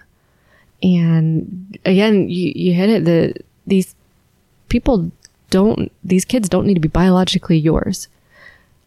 There are lots of people in my life that changed my life who I have no relationship to and if we just stay positive for these kids and help them any way we can, say something nice to them. I don't care. Say hi, notice them, talk to them. We'll get a lot more, a lot further in this world and better people in this world just by being kind, even if they're mean to you, even if they say something mean to you. You don't need to say something mean back. Just you walk away or or say something kind to them. Be, be the bigger person. You don't need to stoop down to their level. Or even tag out. I've had it where, I mean, it's nauseating, but I've, I've been the super kind, compassionate one and the patient's been a complete dick. Mm-hmm. And I tag off like, well, you, you go have a word. And they happen to be the same color or whatever as this patient. And they're, they're cool as hell with them, even though that person was laughing at them the whole time. Yeah. You know I mean? So sometimes you've also got to go, you know what? Someone else want to try this? Someone else. Because I'm not going to yeah. get, I'm not going to let them wind me up, but I'm done. No. So my whole thing is if I was pissed off in the rescue, for example, I'd just sit in the captain's chair Mm-hmm. and just not say anything. I wouldn't get wound up, but if you're going to be a douche, then we'll just tap out there. I'll wheel you into the ER. It's sometimes best on? not to say anything. Yeah, exactly. So, but you, you kind of reminded me of a, a, a thought through my career. Um, Chief Brunacini and the whole customer service philosophy. Yeah. You know, I, I get it. You know, you, we're not just going to kick in the door, put a fire out and just walk away. You know, we, we do the good overhaul. We, you know, we try and pull people's stuff out from fires and, you know, just, you know, comfort a child at a, a car scene. But it, especially, you know, where we used to work, I almost saw like a sway too far the other way where now you're installing smoke alarms and doing this. and being super nice to these, you know, seemingly normal people, but treating people on the streets like shit. Well, maybe that customer service should be swayed more to the people that truly need that kindness and compassion. I'm not saying I'm being rude to other people because they've they got you know things going for them, mm-hmm. but do we need to go and install a smoke alarm, or maybe we should actually work, as some departments do very well, and focus on the most desperate, so that maybe we can help you know, connect them with whatever addiction or counseling element, homeless shelter, to maybe start getting some of these people off the streets rather than just shifting them from district to district. Going, not my problem, not my problem. Absolutely. They're just pawning off, pawning them off because they don't want to face the reality of it. We have to face the reality of it. And we have to face that we have a huge problem. And there's plenty of articles that talk about how first responders are the starting point for addiction, sex trafficking, abuse. And there needs to be a lot of focus on that because maybe this prostitute is actually being trafficked. They don't understand it. They don't. They don't know what it is because they think this is normal. And when you educate them that no, this is not normal, you need to maybe go get a life and they feel stuck. There should be options for it. Education is so important for, but it's it's us also up to us to seek it out. It's up to everybody, leadership, the lieutenants, to the chiefs, the captains, to educate those who are coming into the fire service and go look. These are signs of abuse. These are signs of, obviously, we know signs of addiction, but this is how you can help these people instead of throwing them to the wayside mm-hmm. or pawning them off. Yeah, no, exactly. And the trafficking one, I only really became aware of it a few years ago, and had a few people, you know, on that subject. I had one that was trafficked herself, and then um, a couple from you know foundations that are fighting that.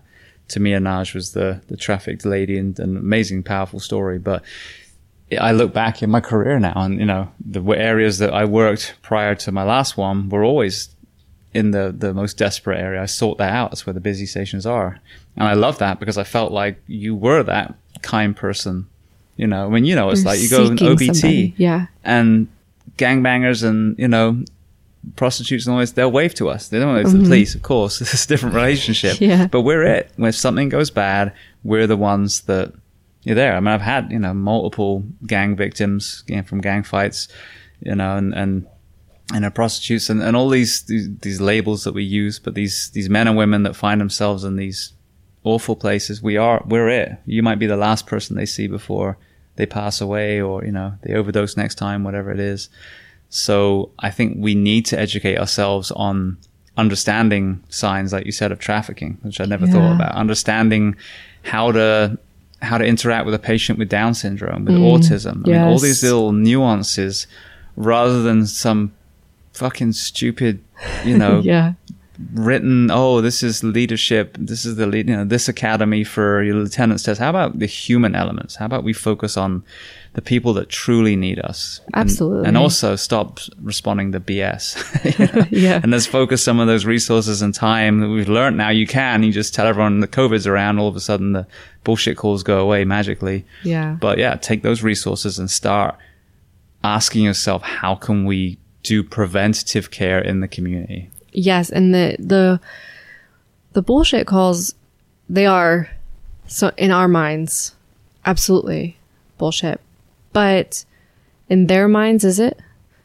Were they brought up that way or were they brought up that you call 911 for everything?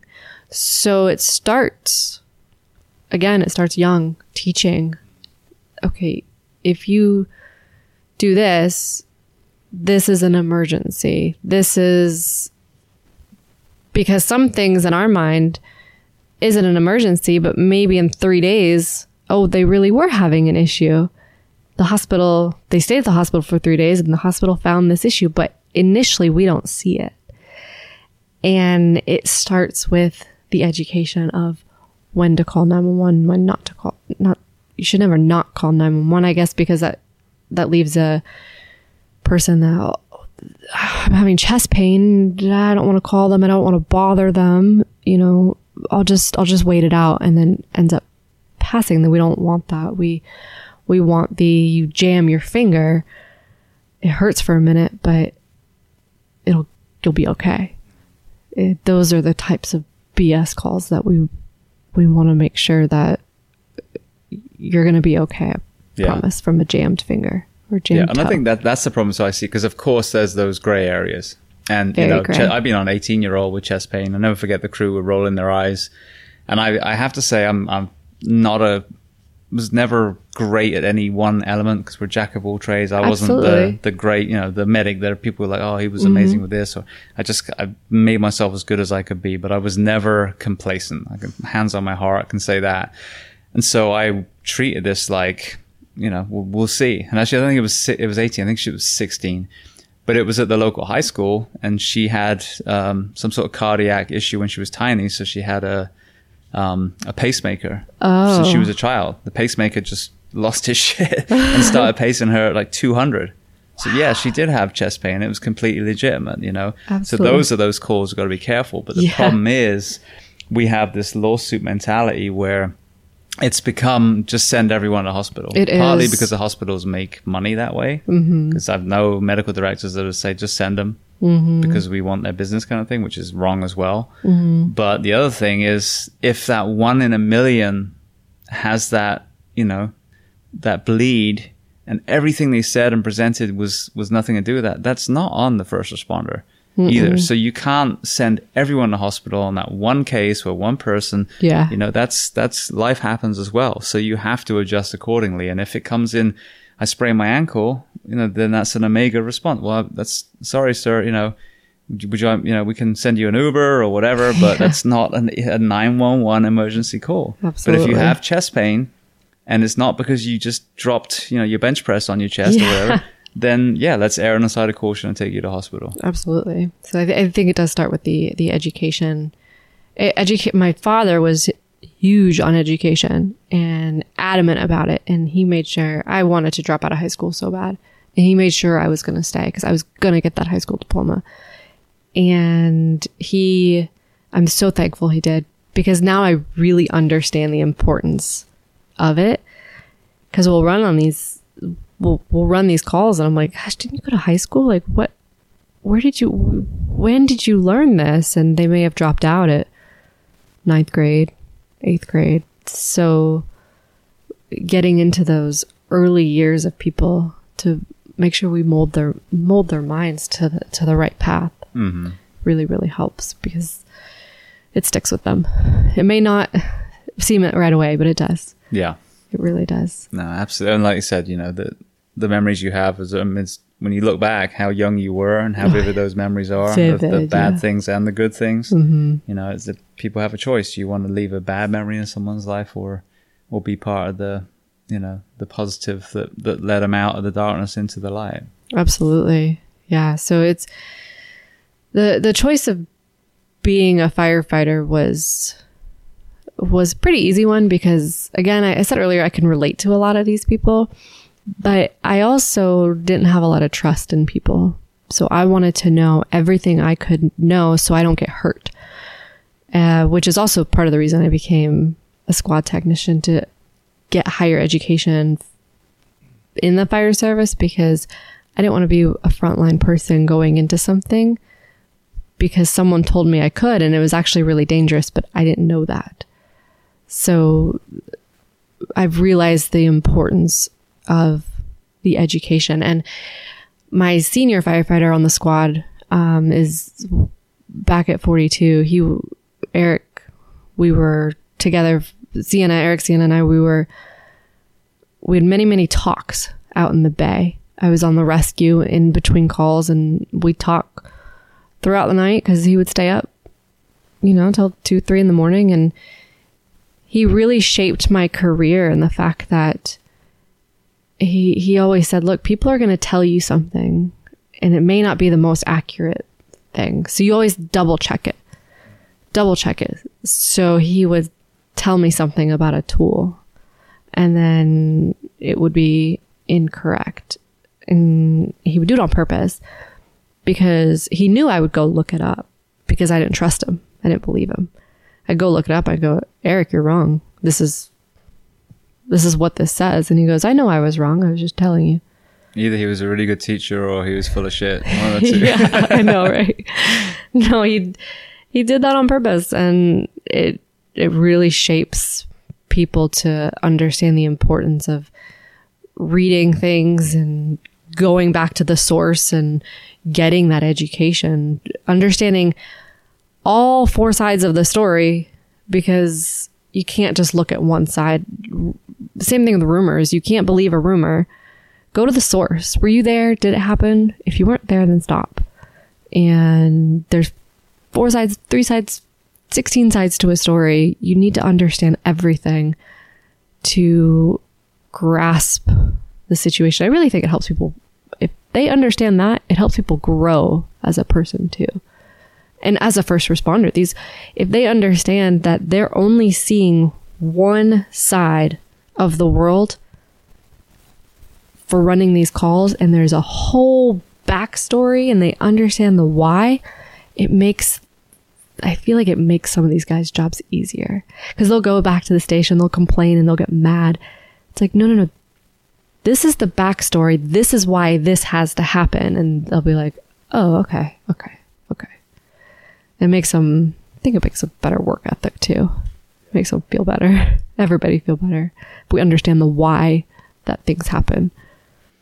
Yeah, well, you mentioned Eric. So, you know, the one big part of this project is, you know, mental and physical health. And I just want to, you know, put it out there to Eric that we're thinking of him because he's, you know, going through his own struggles at the moment with, with uh, cancer. And, you know, it's awful. As you know, the 343, that's another thing that, that kind of connects us. Yeah. I've, I've, you know, have the, the names of the people that are fighting and the people that we've lost. And, yeah, the names of ads just grown exponentially and it's horrendous. So it's, you know, it's, it's awful seeing these men and women that, that have given so much that work and stay working in these busy, busy firehouses and then, you know, their body betrays them like that.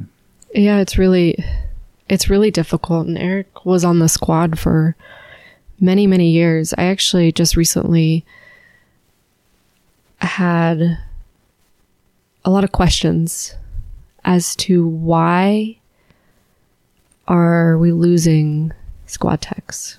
Lots of them. I think. I think the original isn't almost all the original squad guys died. There's there's a bunch left. That we had a there's a picture. I don't know exactly how many, but there's a bunch that have passed away. And then in the last ten years, the people that were on duty diagnosed and were able to return, they've mostly been squad technicians. So why? Why? I have so many questions I want to ask. Why the squad techs? Does it, do hazmat technicians around the US have the same problem? We don't have the Florida cancer.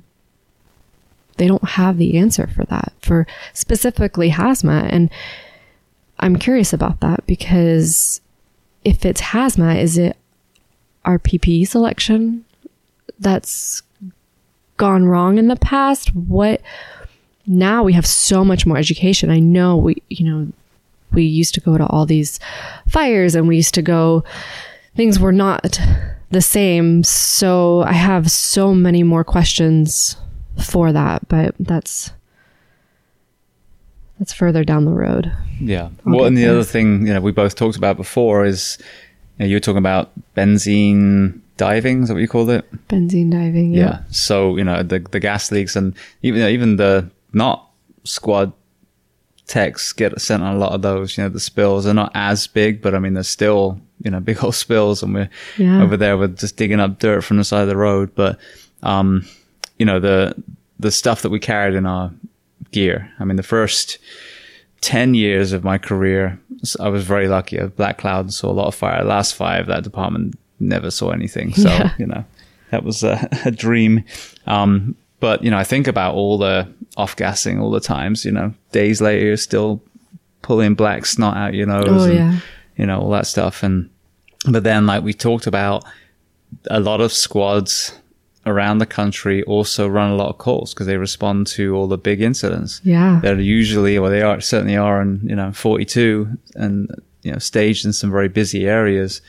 So you've got the double whammy of sleep deprivation, the immune system taking an absolute hit, adding to the, the higher likelihood of exposure to carcinogens. Yes. And I think, you know, sadly, that's probably what's causing the perfect storm amongst many of them. And then obviously our original squad program is what the end of the, the 80s, I think. 89. Yeah. So, you know, that's, uh, that's before we understood a lot of this stuff anyway. So they It were being exposed, you know, way more than, than our people now. Absolutely. I think everything we're doing now, I think we'll see a difference in 10, 15 years.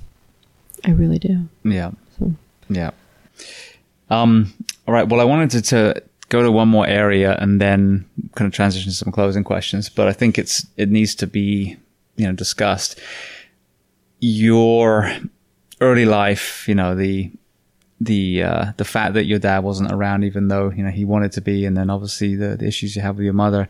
Now you're in this family, you've had children yourself. So what was that like? Not knowing firsthand really what a healthy young childhood looked like.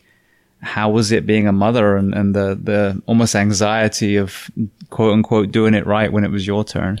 Oh my gosh, I'm glad you asked this question. So it's it has been a challenge. It has been very difficult to be a mother because I'm learning what it's like to nurture. And I know that's hard for some it's really difficult to explain because you know the census of this world says that you get pregnant, you are glowing, and you see this baby for this t- first time, and you're you're instantly love them. I I got I was pregnant. I wasn't glowing, and I was I was excited. I was pregnant, but I don't know how to describe the feeling unless. Actually, I was talking to Steve about it the other day and he looked at me and he goes, I know exactly how you felt. My son was born in 2016, so he's three and a half now. And when I was pregnant with him, I was throwing up every day. My blood pressure was really low and I was really just sick. The entire nine, ten months of pregnancy, I was really sick. So when he was born, I had this baby and I I go that instant love I didn't understand it. I didn't it was there. I just didn't know how to do that. You It, almost didn't recognize it in yourself. I didn't recognize. I didn't know oh this baby I, I have to find out how to take care of it. That he's going to have a better life than I did. I'm going to make sure of it. Like I was going to be the best mom and I am going to be the best mom I can be. I just had to figure it out because I didn't know. So it took me a while to understand love. And my husband changed a lot in my life.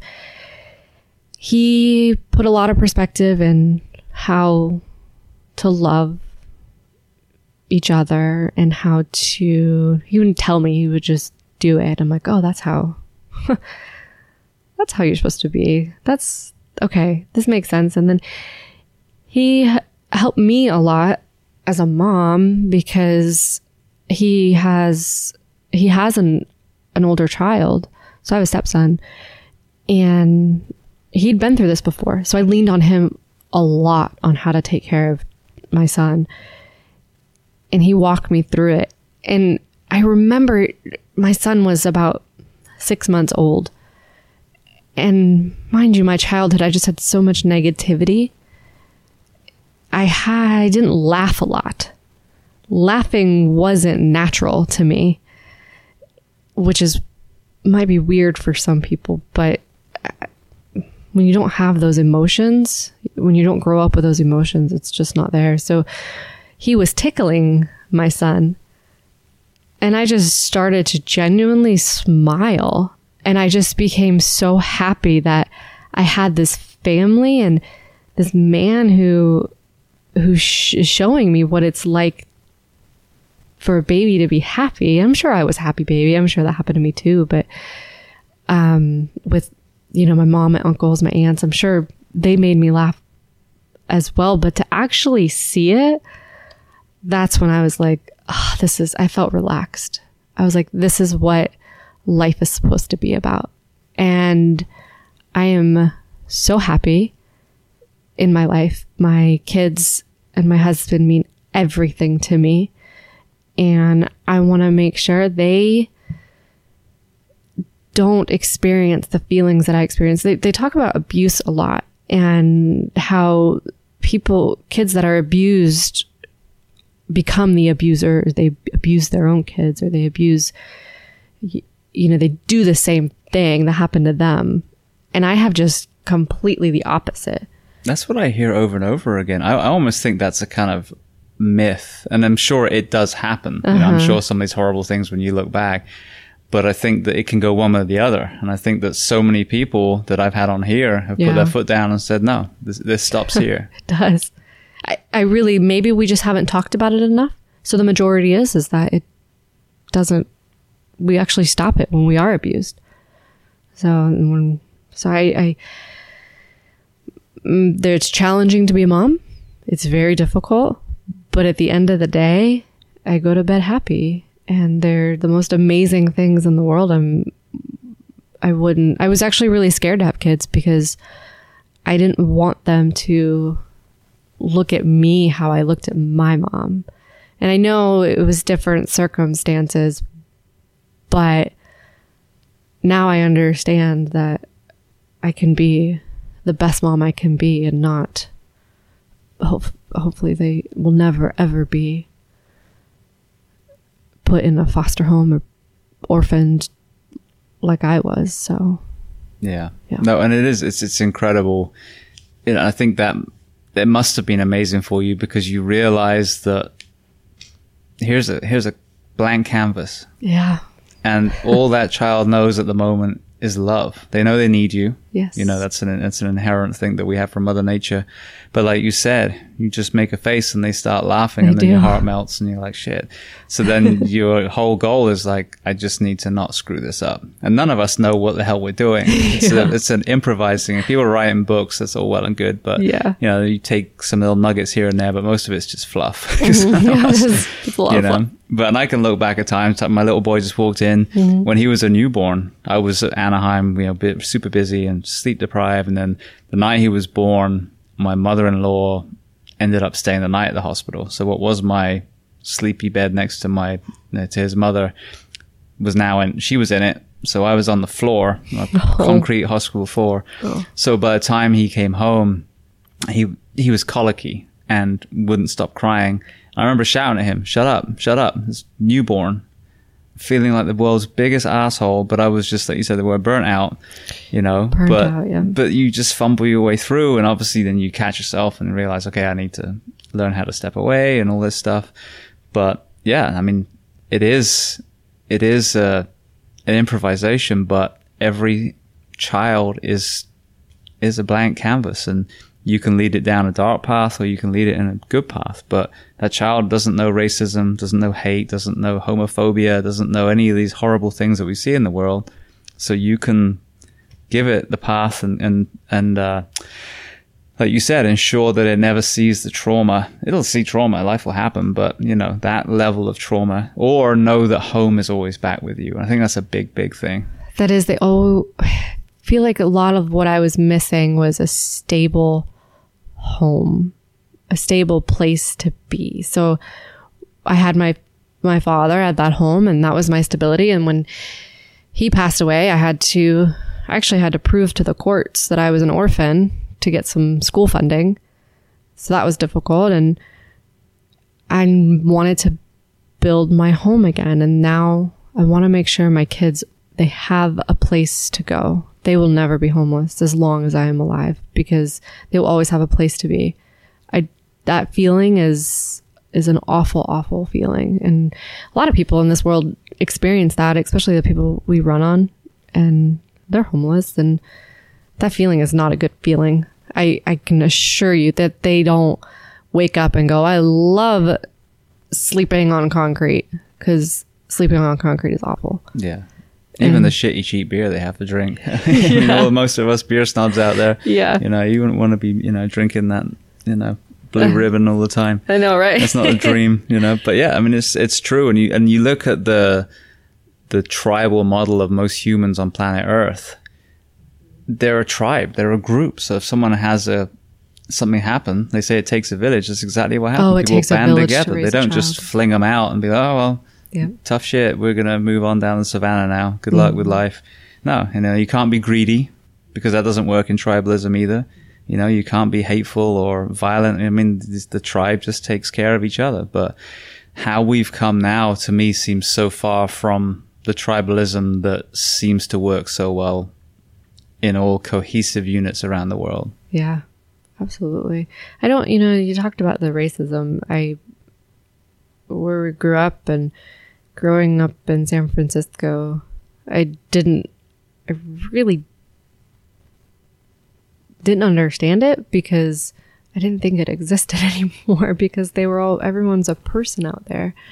I shouldn't say it's def- like here they're not people, but like the, I never saw it until I moved to North Carolina, until I moved to Charlotte. And I was like, this still exists? Why are you guys living in the 1800s? It's like, this is weird. So y'all need to stop this. So I want to make a point about that too, because Yeah. it's all about where you grow up. We're blank slates, right? We, we, the way I grew up, just everybody was a person and I had friends and they were just people. They weren't, I don't know, they were different religions, they were different races, they were men, women, they were gay, straight. It didn't matter. They were still people. And then I had a huge culture shock when I moved to Charlotte because I was like, you guys still say that? Like, why? And I would tell them to stop because I didn't like it. So Yeah.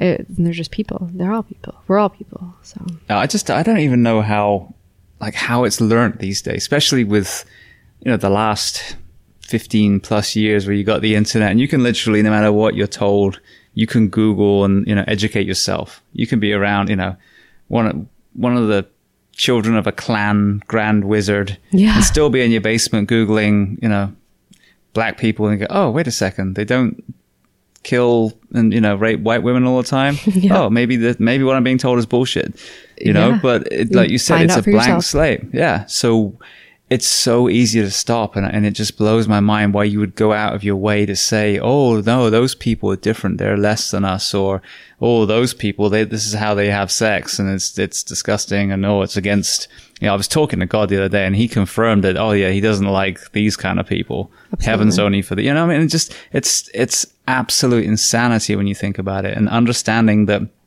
you can blank slate just like we've been talking about you can stop that with one cycle yeah, just to show the, the idiocracy of prejudice and hate and how the answer is the polar opposite it is. And I think we may not see it today. We may not see it tomorrow.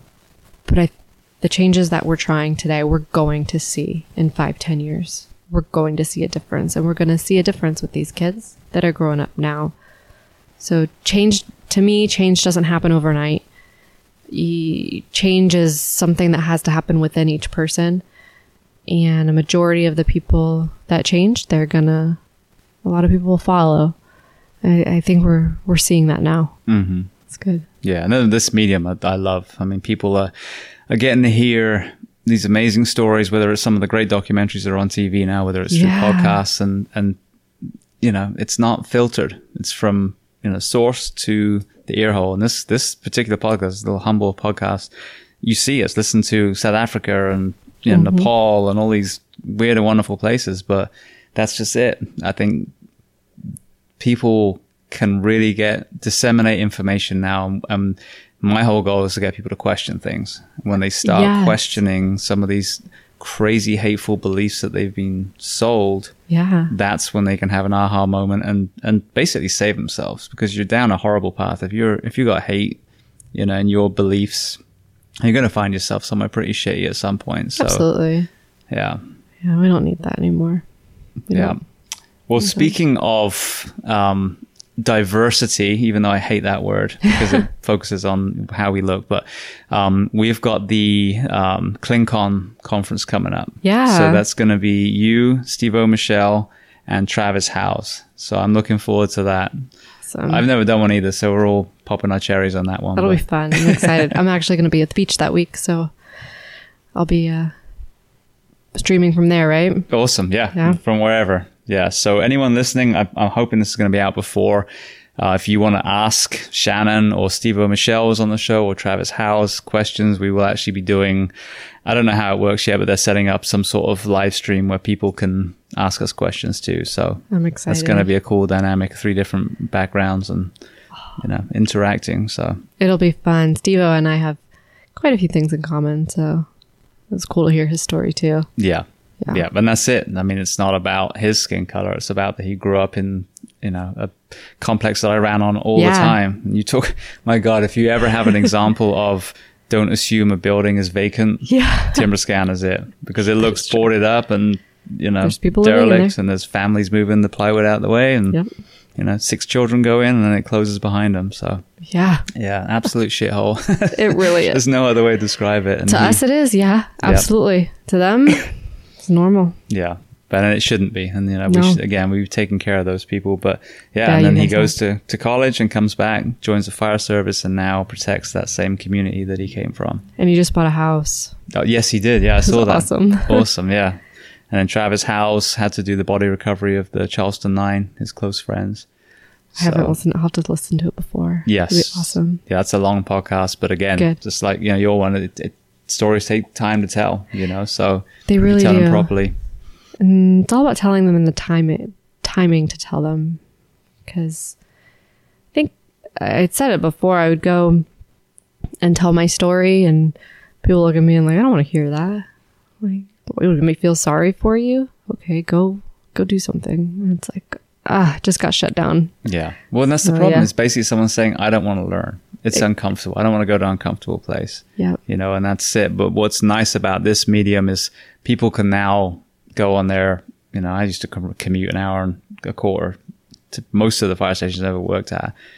So you can go to work and back and listen to an entire long podcast. you know, Yeah. and you're on your own now, so no one's judging you. You know, Yeah. so you can start getting that. But yeah, I mean, if we if we shut down people's stories, then we don't learn. And then what if there was a cry for help too? Mm-hmm. And now you're burying them instead.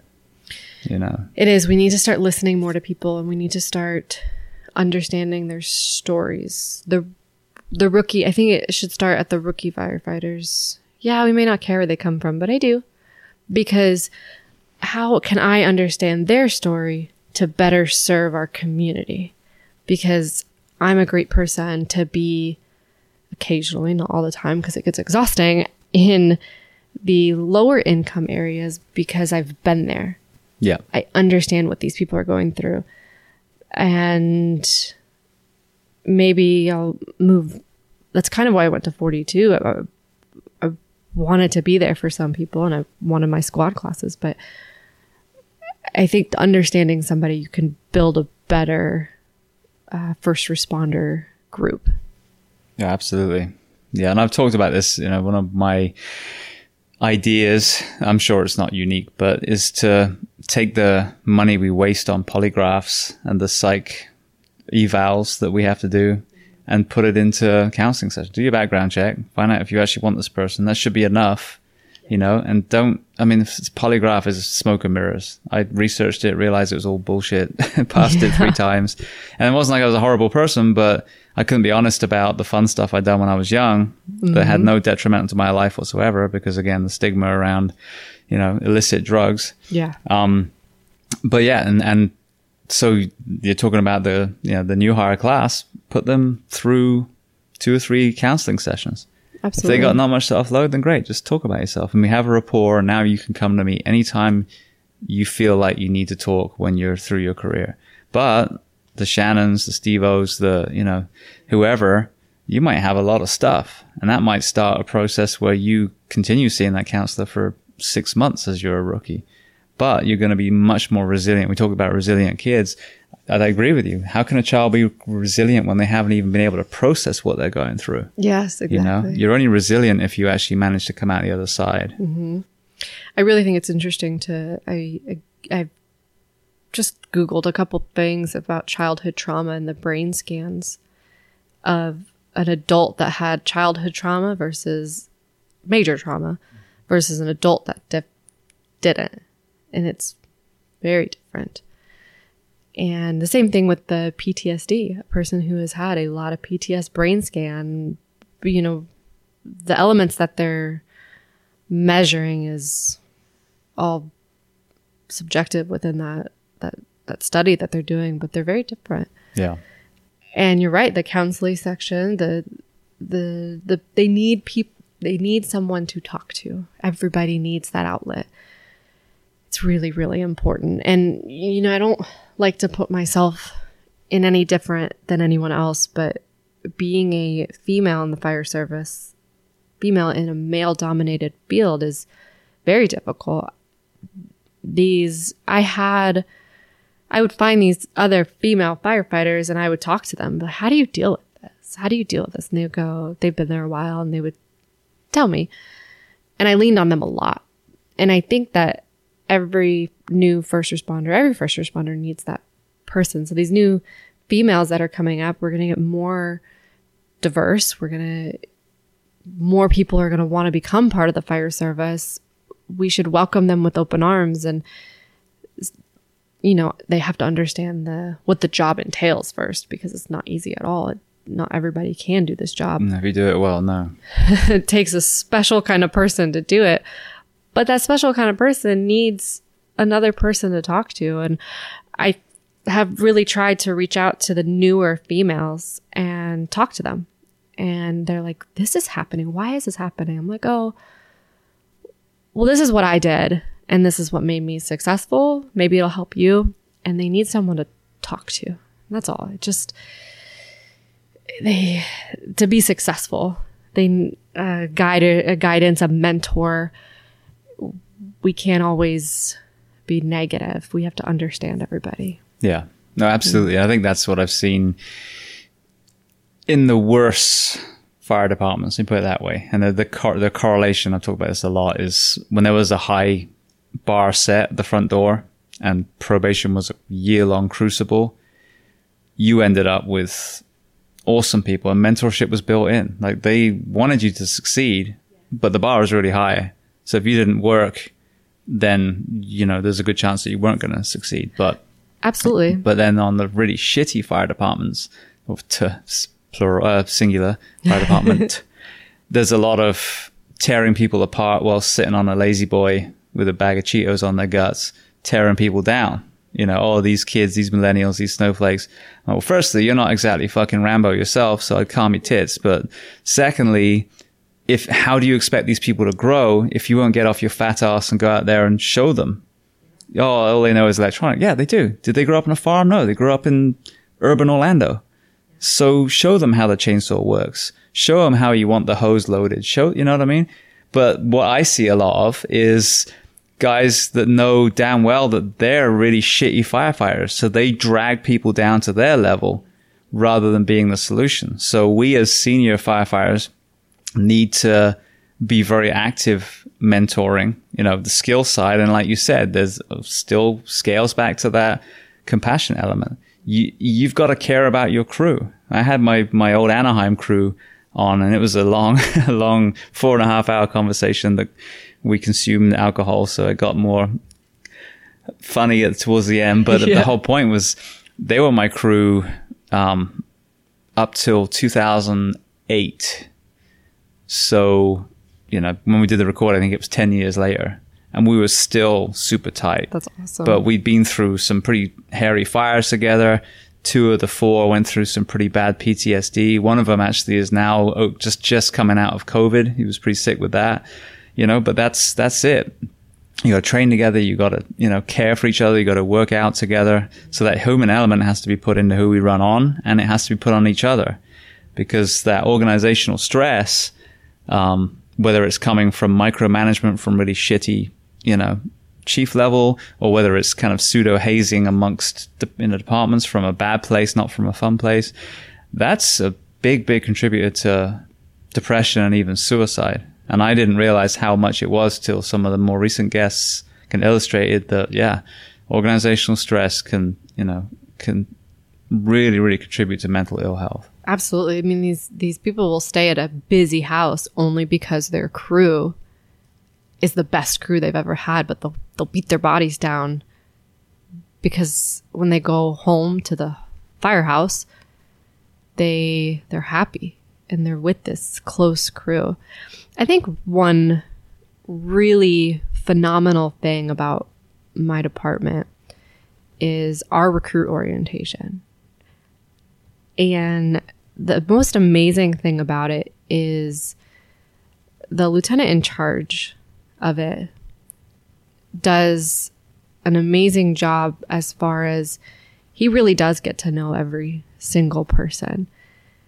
At graduation, they're all given their they're all called up by a nickname. They've this orientation class has become very close. He he beats them down, he teaches them, but he builds them back up.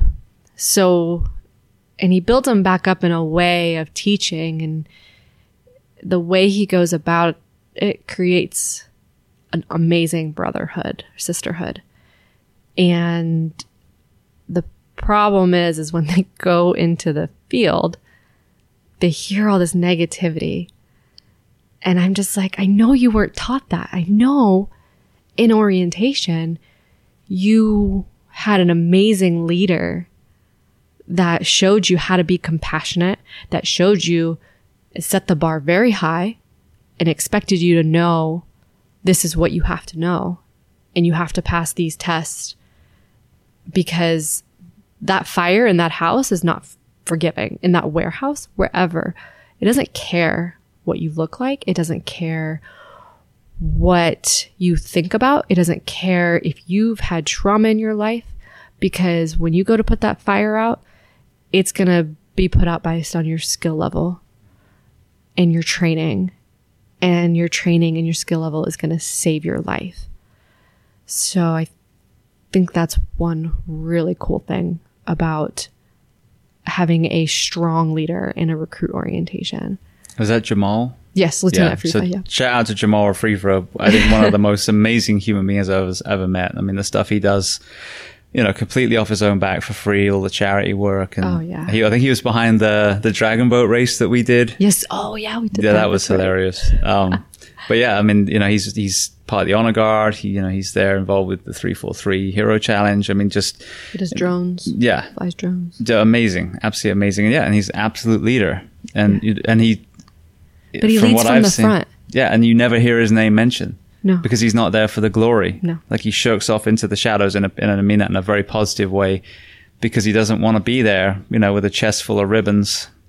Um, he, but yeah, amazing. And that's exactly what you need. And you said about the high bar, you have to break people down and build them up to make them feel like a cohesive unit. That's why every single member of the military all over the world does the same thing. So if you have an orientation which I had in my last place, and, and they have changed it. It has improved now, but we basically just drove around theme parks and road rides and, you know, got to watch the fire engines and actually do anything that tested us in any way, shape or form. Then don't be surprised that you have you know, very, you know, you don't see brother and sisterhood there because you haven't forged it.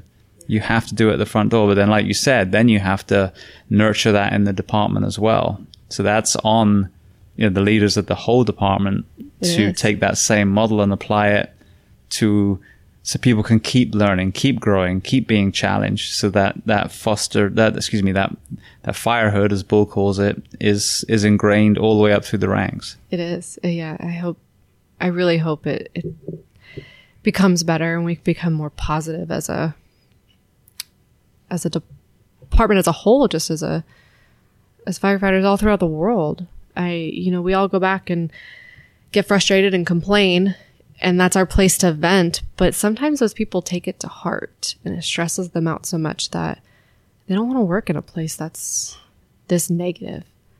So I understand it's a place to vent. I understand the, you know, dinner table. I always talk about this is what stays at the dinner table. We're here to vent. We see some of the worst things in the world and we have to express it somehow to our peers because the outside world just doesn't understand. No. And you don't want to tell them because you don't want to put them through the same trauma you just went through. And that's our family, that's our place. And we stay positive. We may have vent sessions, but at the end of the day, it's an awesome place to be. It really is. We have, it's just a phenomenal, phenomenal career. I've, I don't know of many other careers outside of the police, fire service, military that they have created this brotherhood. If I break down right now on my way home, there's about 20 people I can call right now to come help me and they will drop everything. I, I say 20, but you know, there's a handful of people I can call and they'll drop everything and help me. I know they will. And that's what is amazing because I don't have one family member here in Orlando. None. But I have a lot of family. A ton that I've just we've just I've built up. Yeah. Yeah. Yeah. No, it is. It is. I mean, my wedding party, I only got married five years ago, and my entire wedding party were my Anaheim boys. Yeah. You know, and, and it's, you know, there's some Orange County people that I adore as well, but that Yeah. was my, that was that crew. Yeah. You know, and I agree 100%. I mean, there's people that I know would literally jump on a plane, fly two and a half thousand miles to, to come mitigate an issue. So, Absolutely. yeah. But what other career, you know, I say what other careers, but you go to the corporate world, it's not always like that. So, No, and then you go to some fire departments like that too. No, it's and not. I have the conversations. I have this very incredible position to talk to people from all over the world. You know, and people have even had on the, the show that at that point everything was great. Now they're getting you know the shaft from wherever they work. You know, so it's it's th- that leadership is so important, and that trust and um, you know forging that brotherhood and not being threatened just because someone's a lower rank if they're trying to do good things or you know mm-hmm. because that you need that group dynamic when the shit hits the fan and if you don't have it in the fire station you're not going to have it on the fire ground and that's when you really need people to work together absolutely. And you talk about understanding lower ranks and understanding diversity a little bit better. So, I was really, I was having a hard time at 42 and I was, we, I was on that rescue every shift and I was, I was beat down and I was I didn't understand the culture that I was running on. I didn't understand the what are they doing? We had a probie come to our station and he was Haitian. And we called him um, the mayor of Pine Hills because we'd run these calls and he'd know everybody. And it was great. He spoke Creole. It was most genuine, nicest man I've ever met. I, I remember I was so mad one day. I was just mad because I, I was frustrated. I, I went up to my bunk, sat down for a minute, for a little bit of cool, cool down, came back down and he had, he like did the nicest thing for me. I, something so little, but he shined my boots. I didn't ask for it. I didn't tell him to. I, I he saw that I was just having a bad day and that lifted me up. But anyways, the purpose of me talking about him is that he helped me understand that culture. Once he explained to me, this is my culture, this is what we do. Oh my my burnout like went away. I finally understood why things were the way they were. So we were I was talking to our chaplain the other day about this and I really believe that to stop separating ourselves, we'd have to understand each other's culture. So the African American community, I want to understand their culture because they have a whole separate culture than maybe the Hispanic community. What does the Hispanic community do? What is their their language? What's their slang terms? How do they treat each other? How do they treat even down to how they nurture their babies? How do they do this? So I can respect it when I run these calls and their wishes. Cause again, it's some, the, in the Middle East, if we run on a Middle Eastern family a first male first responder can't exactly Yeah, do a 12 touching lead. on a woman, yeah, or Oh. taking off the hijab, or yeah, all these other So- elements. yeah, so understanding those cultures will help us Yeah, in this in this job. yeah. Well, it's funny you said about the Creole, um, or the the Haitian side. So, funny enough, I speak French, like you know, Oh. English, like from England, we speak French, French, like just Yes. regular from France French, but. So I'm not like uber fluent, but I did do it for quite a while. So I was actually able to interact with the the Haitians quite a lot, and, you know, because Creole is you know a mixture of, of of one of the African dialects and and French, so they were able to kind of meet me in the middle. But I worked on South Beach while I was testing for Hialeah, and worked with some Haitian guys, and so they started teaching me about Papa Doc and you know this this civil unrest that they came from and this warlike. You know, basically a war zone that they were in, and then the voodoo elements where some people believe that you could change lights and kill people. And so, yeah, then when you run on these calls, you like you got to understand like you know this is heaven compared to what some of these men and women left Oh, you're giving me chills. you know Yeah. so and, and you're absolutely i couldn't agree more like you have to think again the backstory like this whole kind of theme of this conversation is you can't look at that snapshot same as instagram i mean you know back to the george floyd thing i don't think anyone is questioning what happened there luckily the entire film was available and people were able to see no this isn't this isn't misunderstanding that was a horrendous murder It that was. was filmed yeah. but there are other examples of you know of police you know, officer involved shootings where when you see the whole thing you're like oh shit no i totally get why because the guy was running out with a knife you know three Yeah. seconds before so yeah i mean undertaking the time and i agree completely a lot of us work in in communities where it'll be one culture. It might be you know all white like taft perfect example. Taft, that's yeah. a specific very white culture in there a lot of them you know um but then you've got pine hills very haitian. You know you've got um down south is very hispanic. Where i used to work in hialeah was like 98% cuban. Wow. you know so yeah you have to you have to understand that and then like you said perfectly when you realize it's not someone being a dick there's a cultural difference that may jar with the way you were raised Yeah. when you can get past that then yeah definitely We're such a melting pot. yeah It's we have to understand each other better. Yeah, absolutely We really do. well i think that's a great place to transition to some closing questions Okay. i feel like we put the world to rest Yeah. Sent them on my roller coaster life. Yeah. no, it was brilliant. But the thing that's the thing that is that your story is so incredible, and after telling it, then it gives these perspectives, and now you know seeing it through your eyes is educating us through you know whatever listeners' journey they've been to so. Mm-hmm. to reframe things a little bit. So, well, one of the first questions I love to ask is: there a book that has inspired you that you love to recommend to people? Can be something to do with what we've discussed today, or something completely different. Oh yes. I I guess it's called Is it the Orange County SOP manual? no, that'll put you, that'll put you to sleep. 1,500 page It'll save your job and it'll put you to sleep.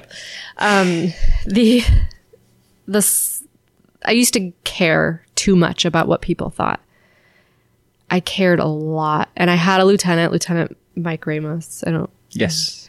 He he used to tell me all the time, Shannon, are they like signing your paycheck? He's like, why are they in charge of what you eat? Are they going shopping for you for groceries? Like, why do you care what these people think? And then I read a book called The Subtle Art of Not Giving a Fuck. I've read it too. And yeah, and it's super short. Uh, it's great for those people who don't really like to read, and it catches you, and it's it puts a whole new perspective on life. And one of Man- Mark Manson's quotes goes, um, "He's like, there's always problems in life."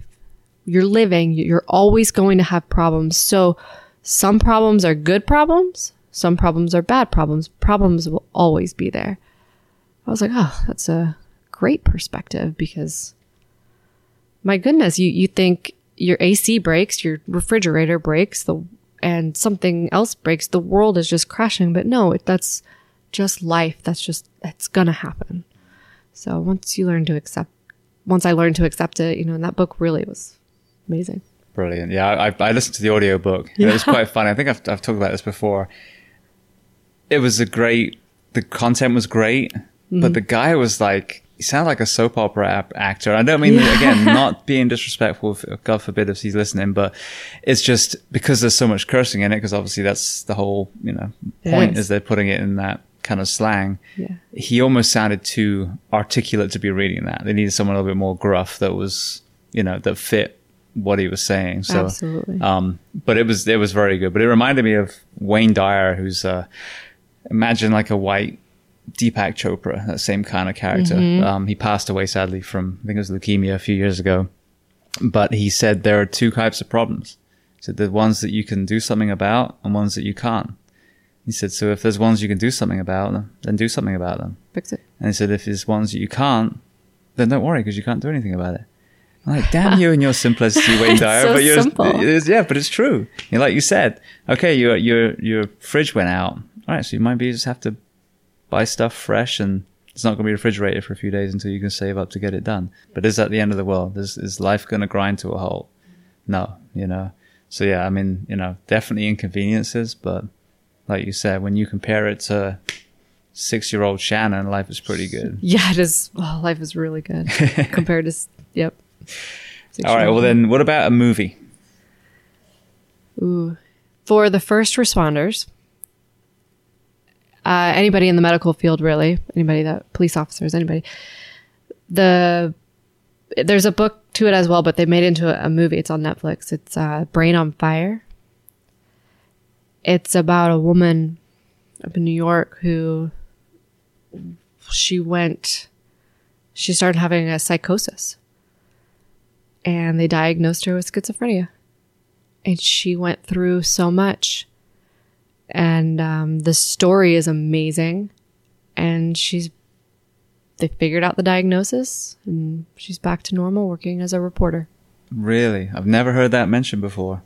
it's an amazing story. It gets i think i everybody i if it ever comes up i mention it because i'm like no they might not have schizophrenia you don't understand they might be some underlying disease It- you got to read this book or ch- check out this movie Yeah, it'll uh, change your perspective brilliant. No, I will. I've- I've never. And that's the thing I love about this. I genuinely have watched probably at least twenty or thirty percent of the films that people recommend. You know, and sometimes it's the other times I've seen a lot of the other ones, but. But yeah, I love it when I hear a new one because I mean, uh, Tiger King's over, so I got to. yeah i know we have something else. What about documentary? Is, is Brain on Fire a documentary or is it dramatized? it's a documentary well it's it's dramatized Okay, but it's based on real life okay, all right. So well, that counts both. Are there any other documentaries though? While I'm on the subject. Oh not that i can think of off the top of my head Okay, no, that's Yeah. that's more that's good then. All right, the next question: Is there a person that you recommend to come on this podcast as a guest to speak to the first responders and military of the world? Ooh, there's many. I'd have to get back to you on that. Okay, Yeah. I have a thing. It doesn't have to be about fire service; it can be anything. All right. Um, then the last question, then before we talk about finding you, what do you do to decompress? Um, I go running. I'm not a runner. I'm not a marathon runner. I'm maybe can run like a mile or two, or I start exercising. But when I'm starting to feel my the anxiety, the depression, the, all of the sadness come back, uh, work my heart rate up, and then it feels much better. That's my we did the CrossFit competition at your gym uh, a few years back, uh, Yes. And that was that was my that's my outlet. And you find other hobbies, but now I got kids. I don't have much time for thinking, so I don't have many hobbies. But definitely, it's exercise. Brilliant. Body And then, healthy. do you run on a treadmill or do you like to run outside? I like to run outside. Okay. It reminds you you're still alive and the fresh air and Yeah, that's what I was thinking. I mean, uh, a lot of people say running, but I think there's a big element of the nature Yeah. part while you're running. yeah, Yeah, absolutely. brilliant. All right, well then the very last question: If you want to reach out to you, how do they find you on the internet? Ooh. Probably through you or through. I have social media, but I like to keep it private. Okay, well they can send yeah, Yeah. they can send the email to to through the But just email, I mean, message me on social media or the website, which is jamesgearing.com, has a contact me element mm-hmm. to it too. So if you want to reach out to Shannon, then those two outlets would be awesome. Absolutely. I love for people to reach out to me and I love hearing people's stories. I just have a private life just because of all the trauma that I like to keep. But I also really want to help people, so it's a fine Yeah. Well, that's the thing. So they can do it through me, and that way we can filter any lunatics. yeah. All right. Well, I just want to say thank you so much. I mean, I this is why I love this podcast because, uh, firstly, selfishly, I get to ask the questions. You know, um, but you know, it's an uninterrupted uh, story. You know, and there's no one like when when all of us are in conversation, we kind of want to chip in. Oh, but but but I had this thought. I have to tell you now, or I'll, I'll forget it Yeah. you know so True. um but i think that this format that i love on other people's podcasts just works so well and but it would be nothing if it wasn't for people like you having the courage to tell your story and being Thank you. you know transparent so thank you so much for driving up here and thank Yeah. you so much for telling your story I really appreciate you having me on here. It's been awesome. Thank you.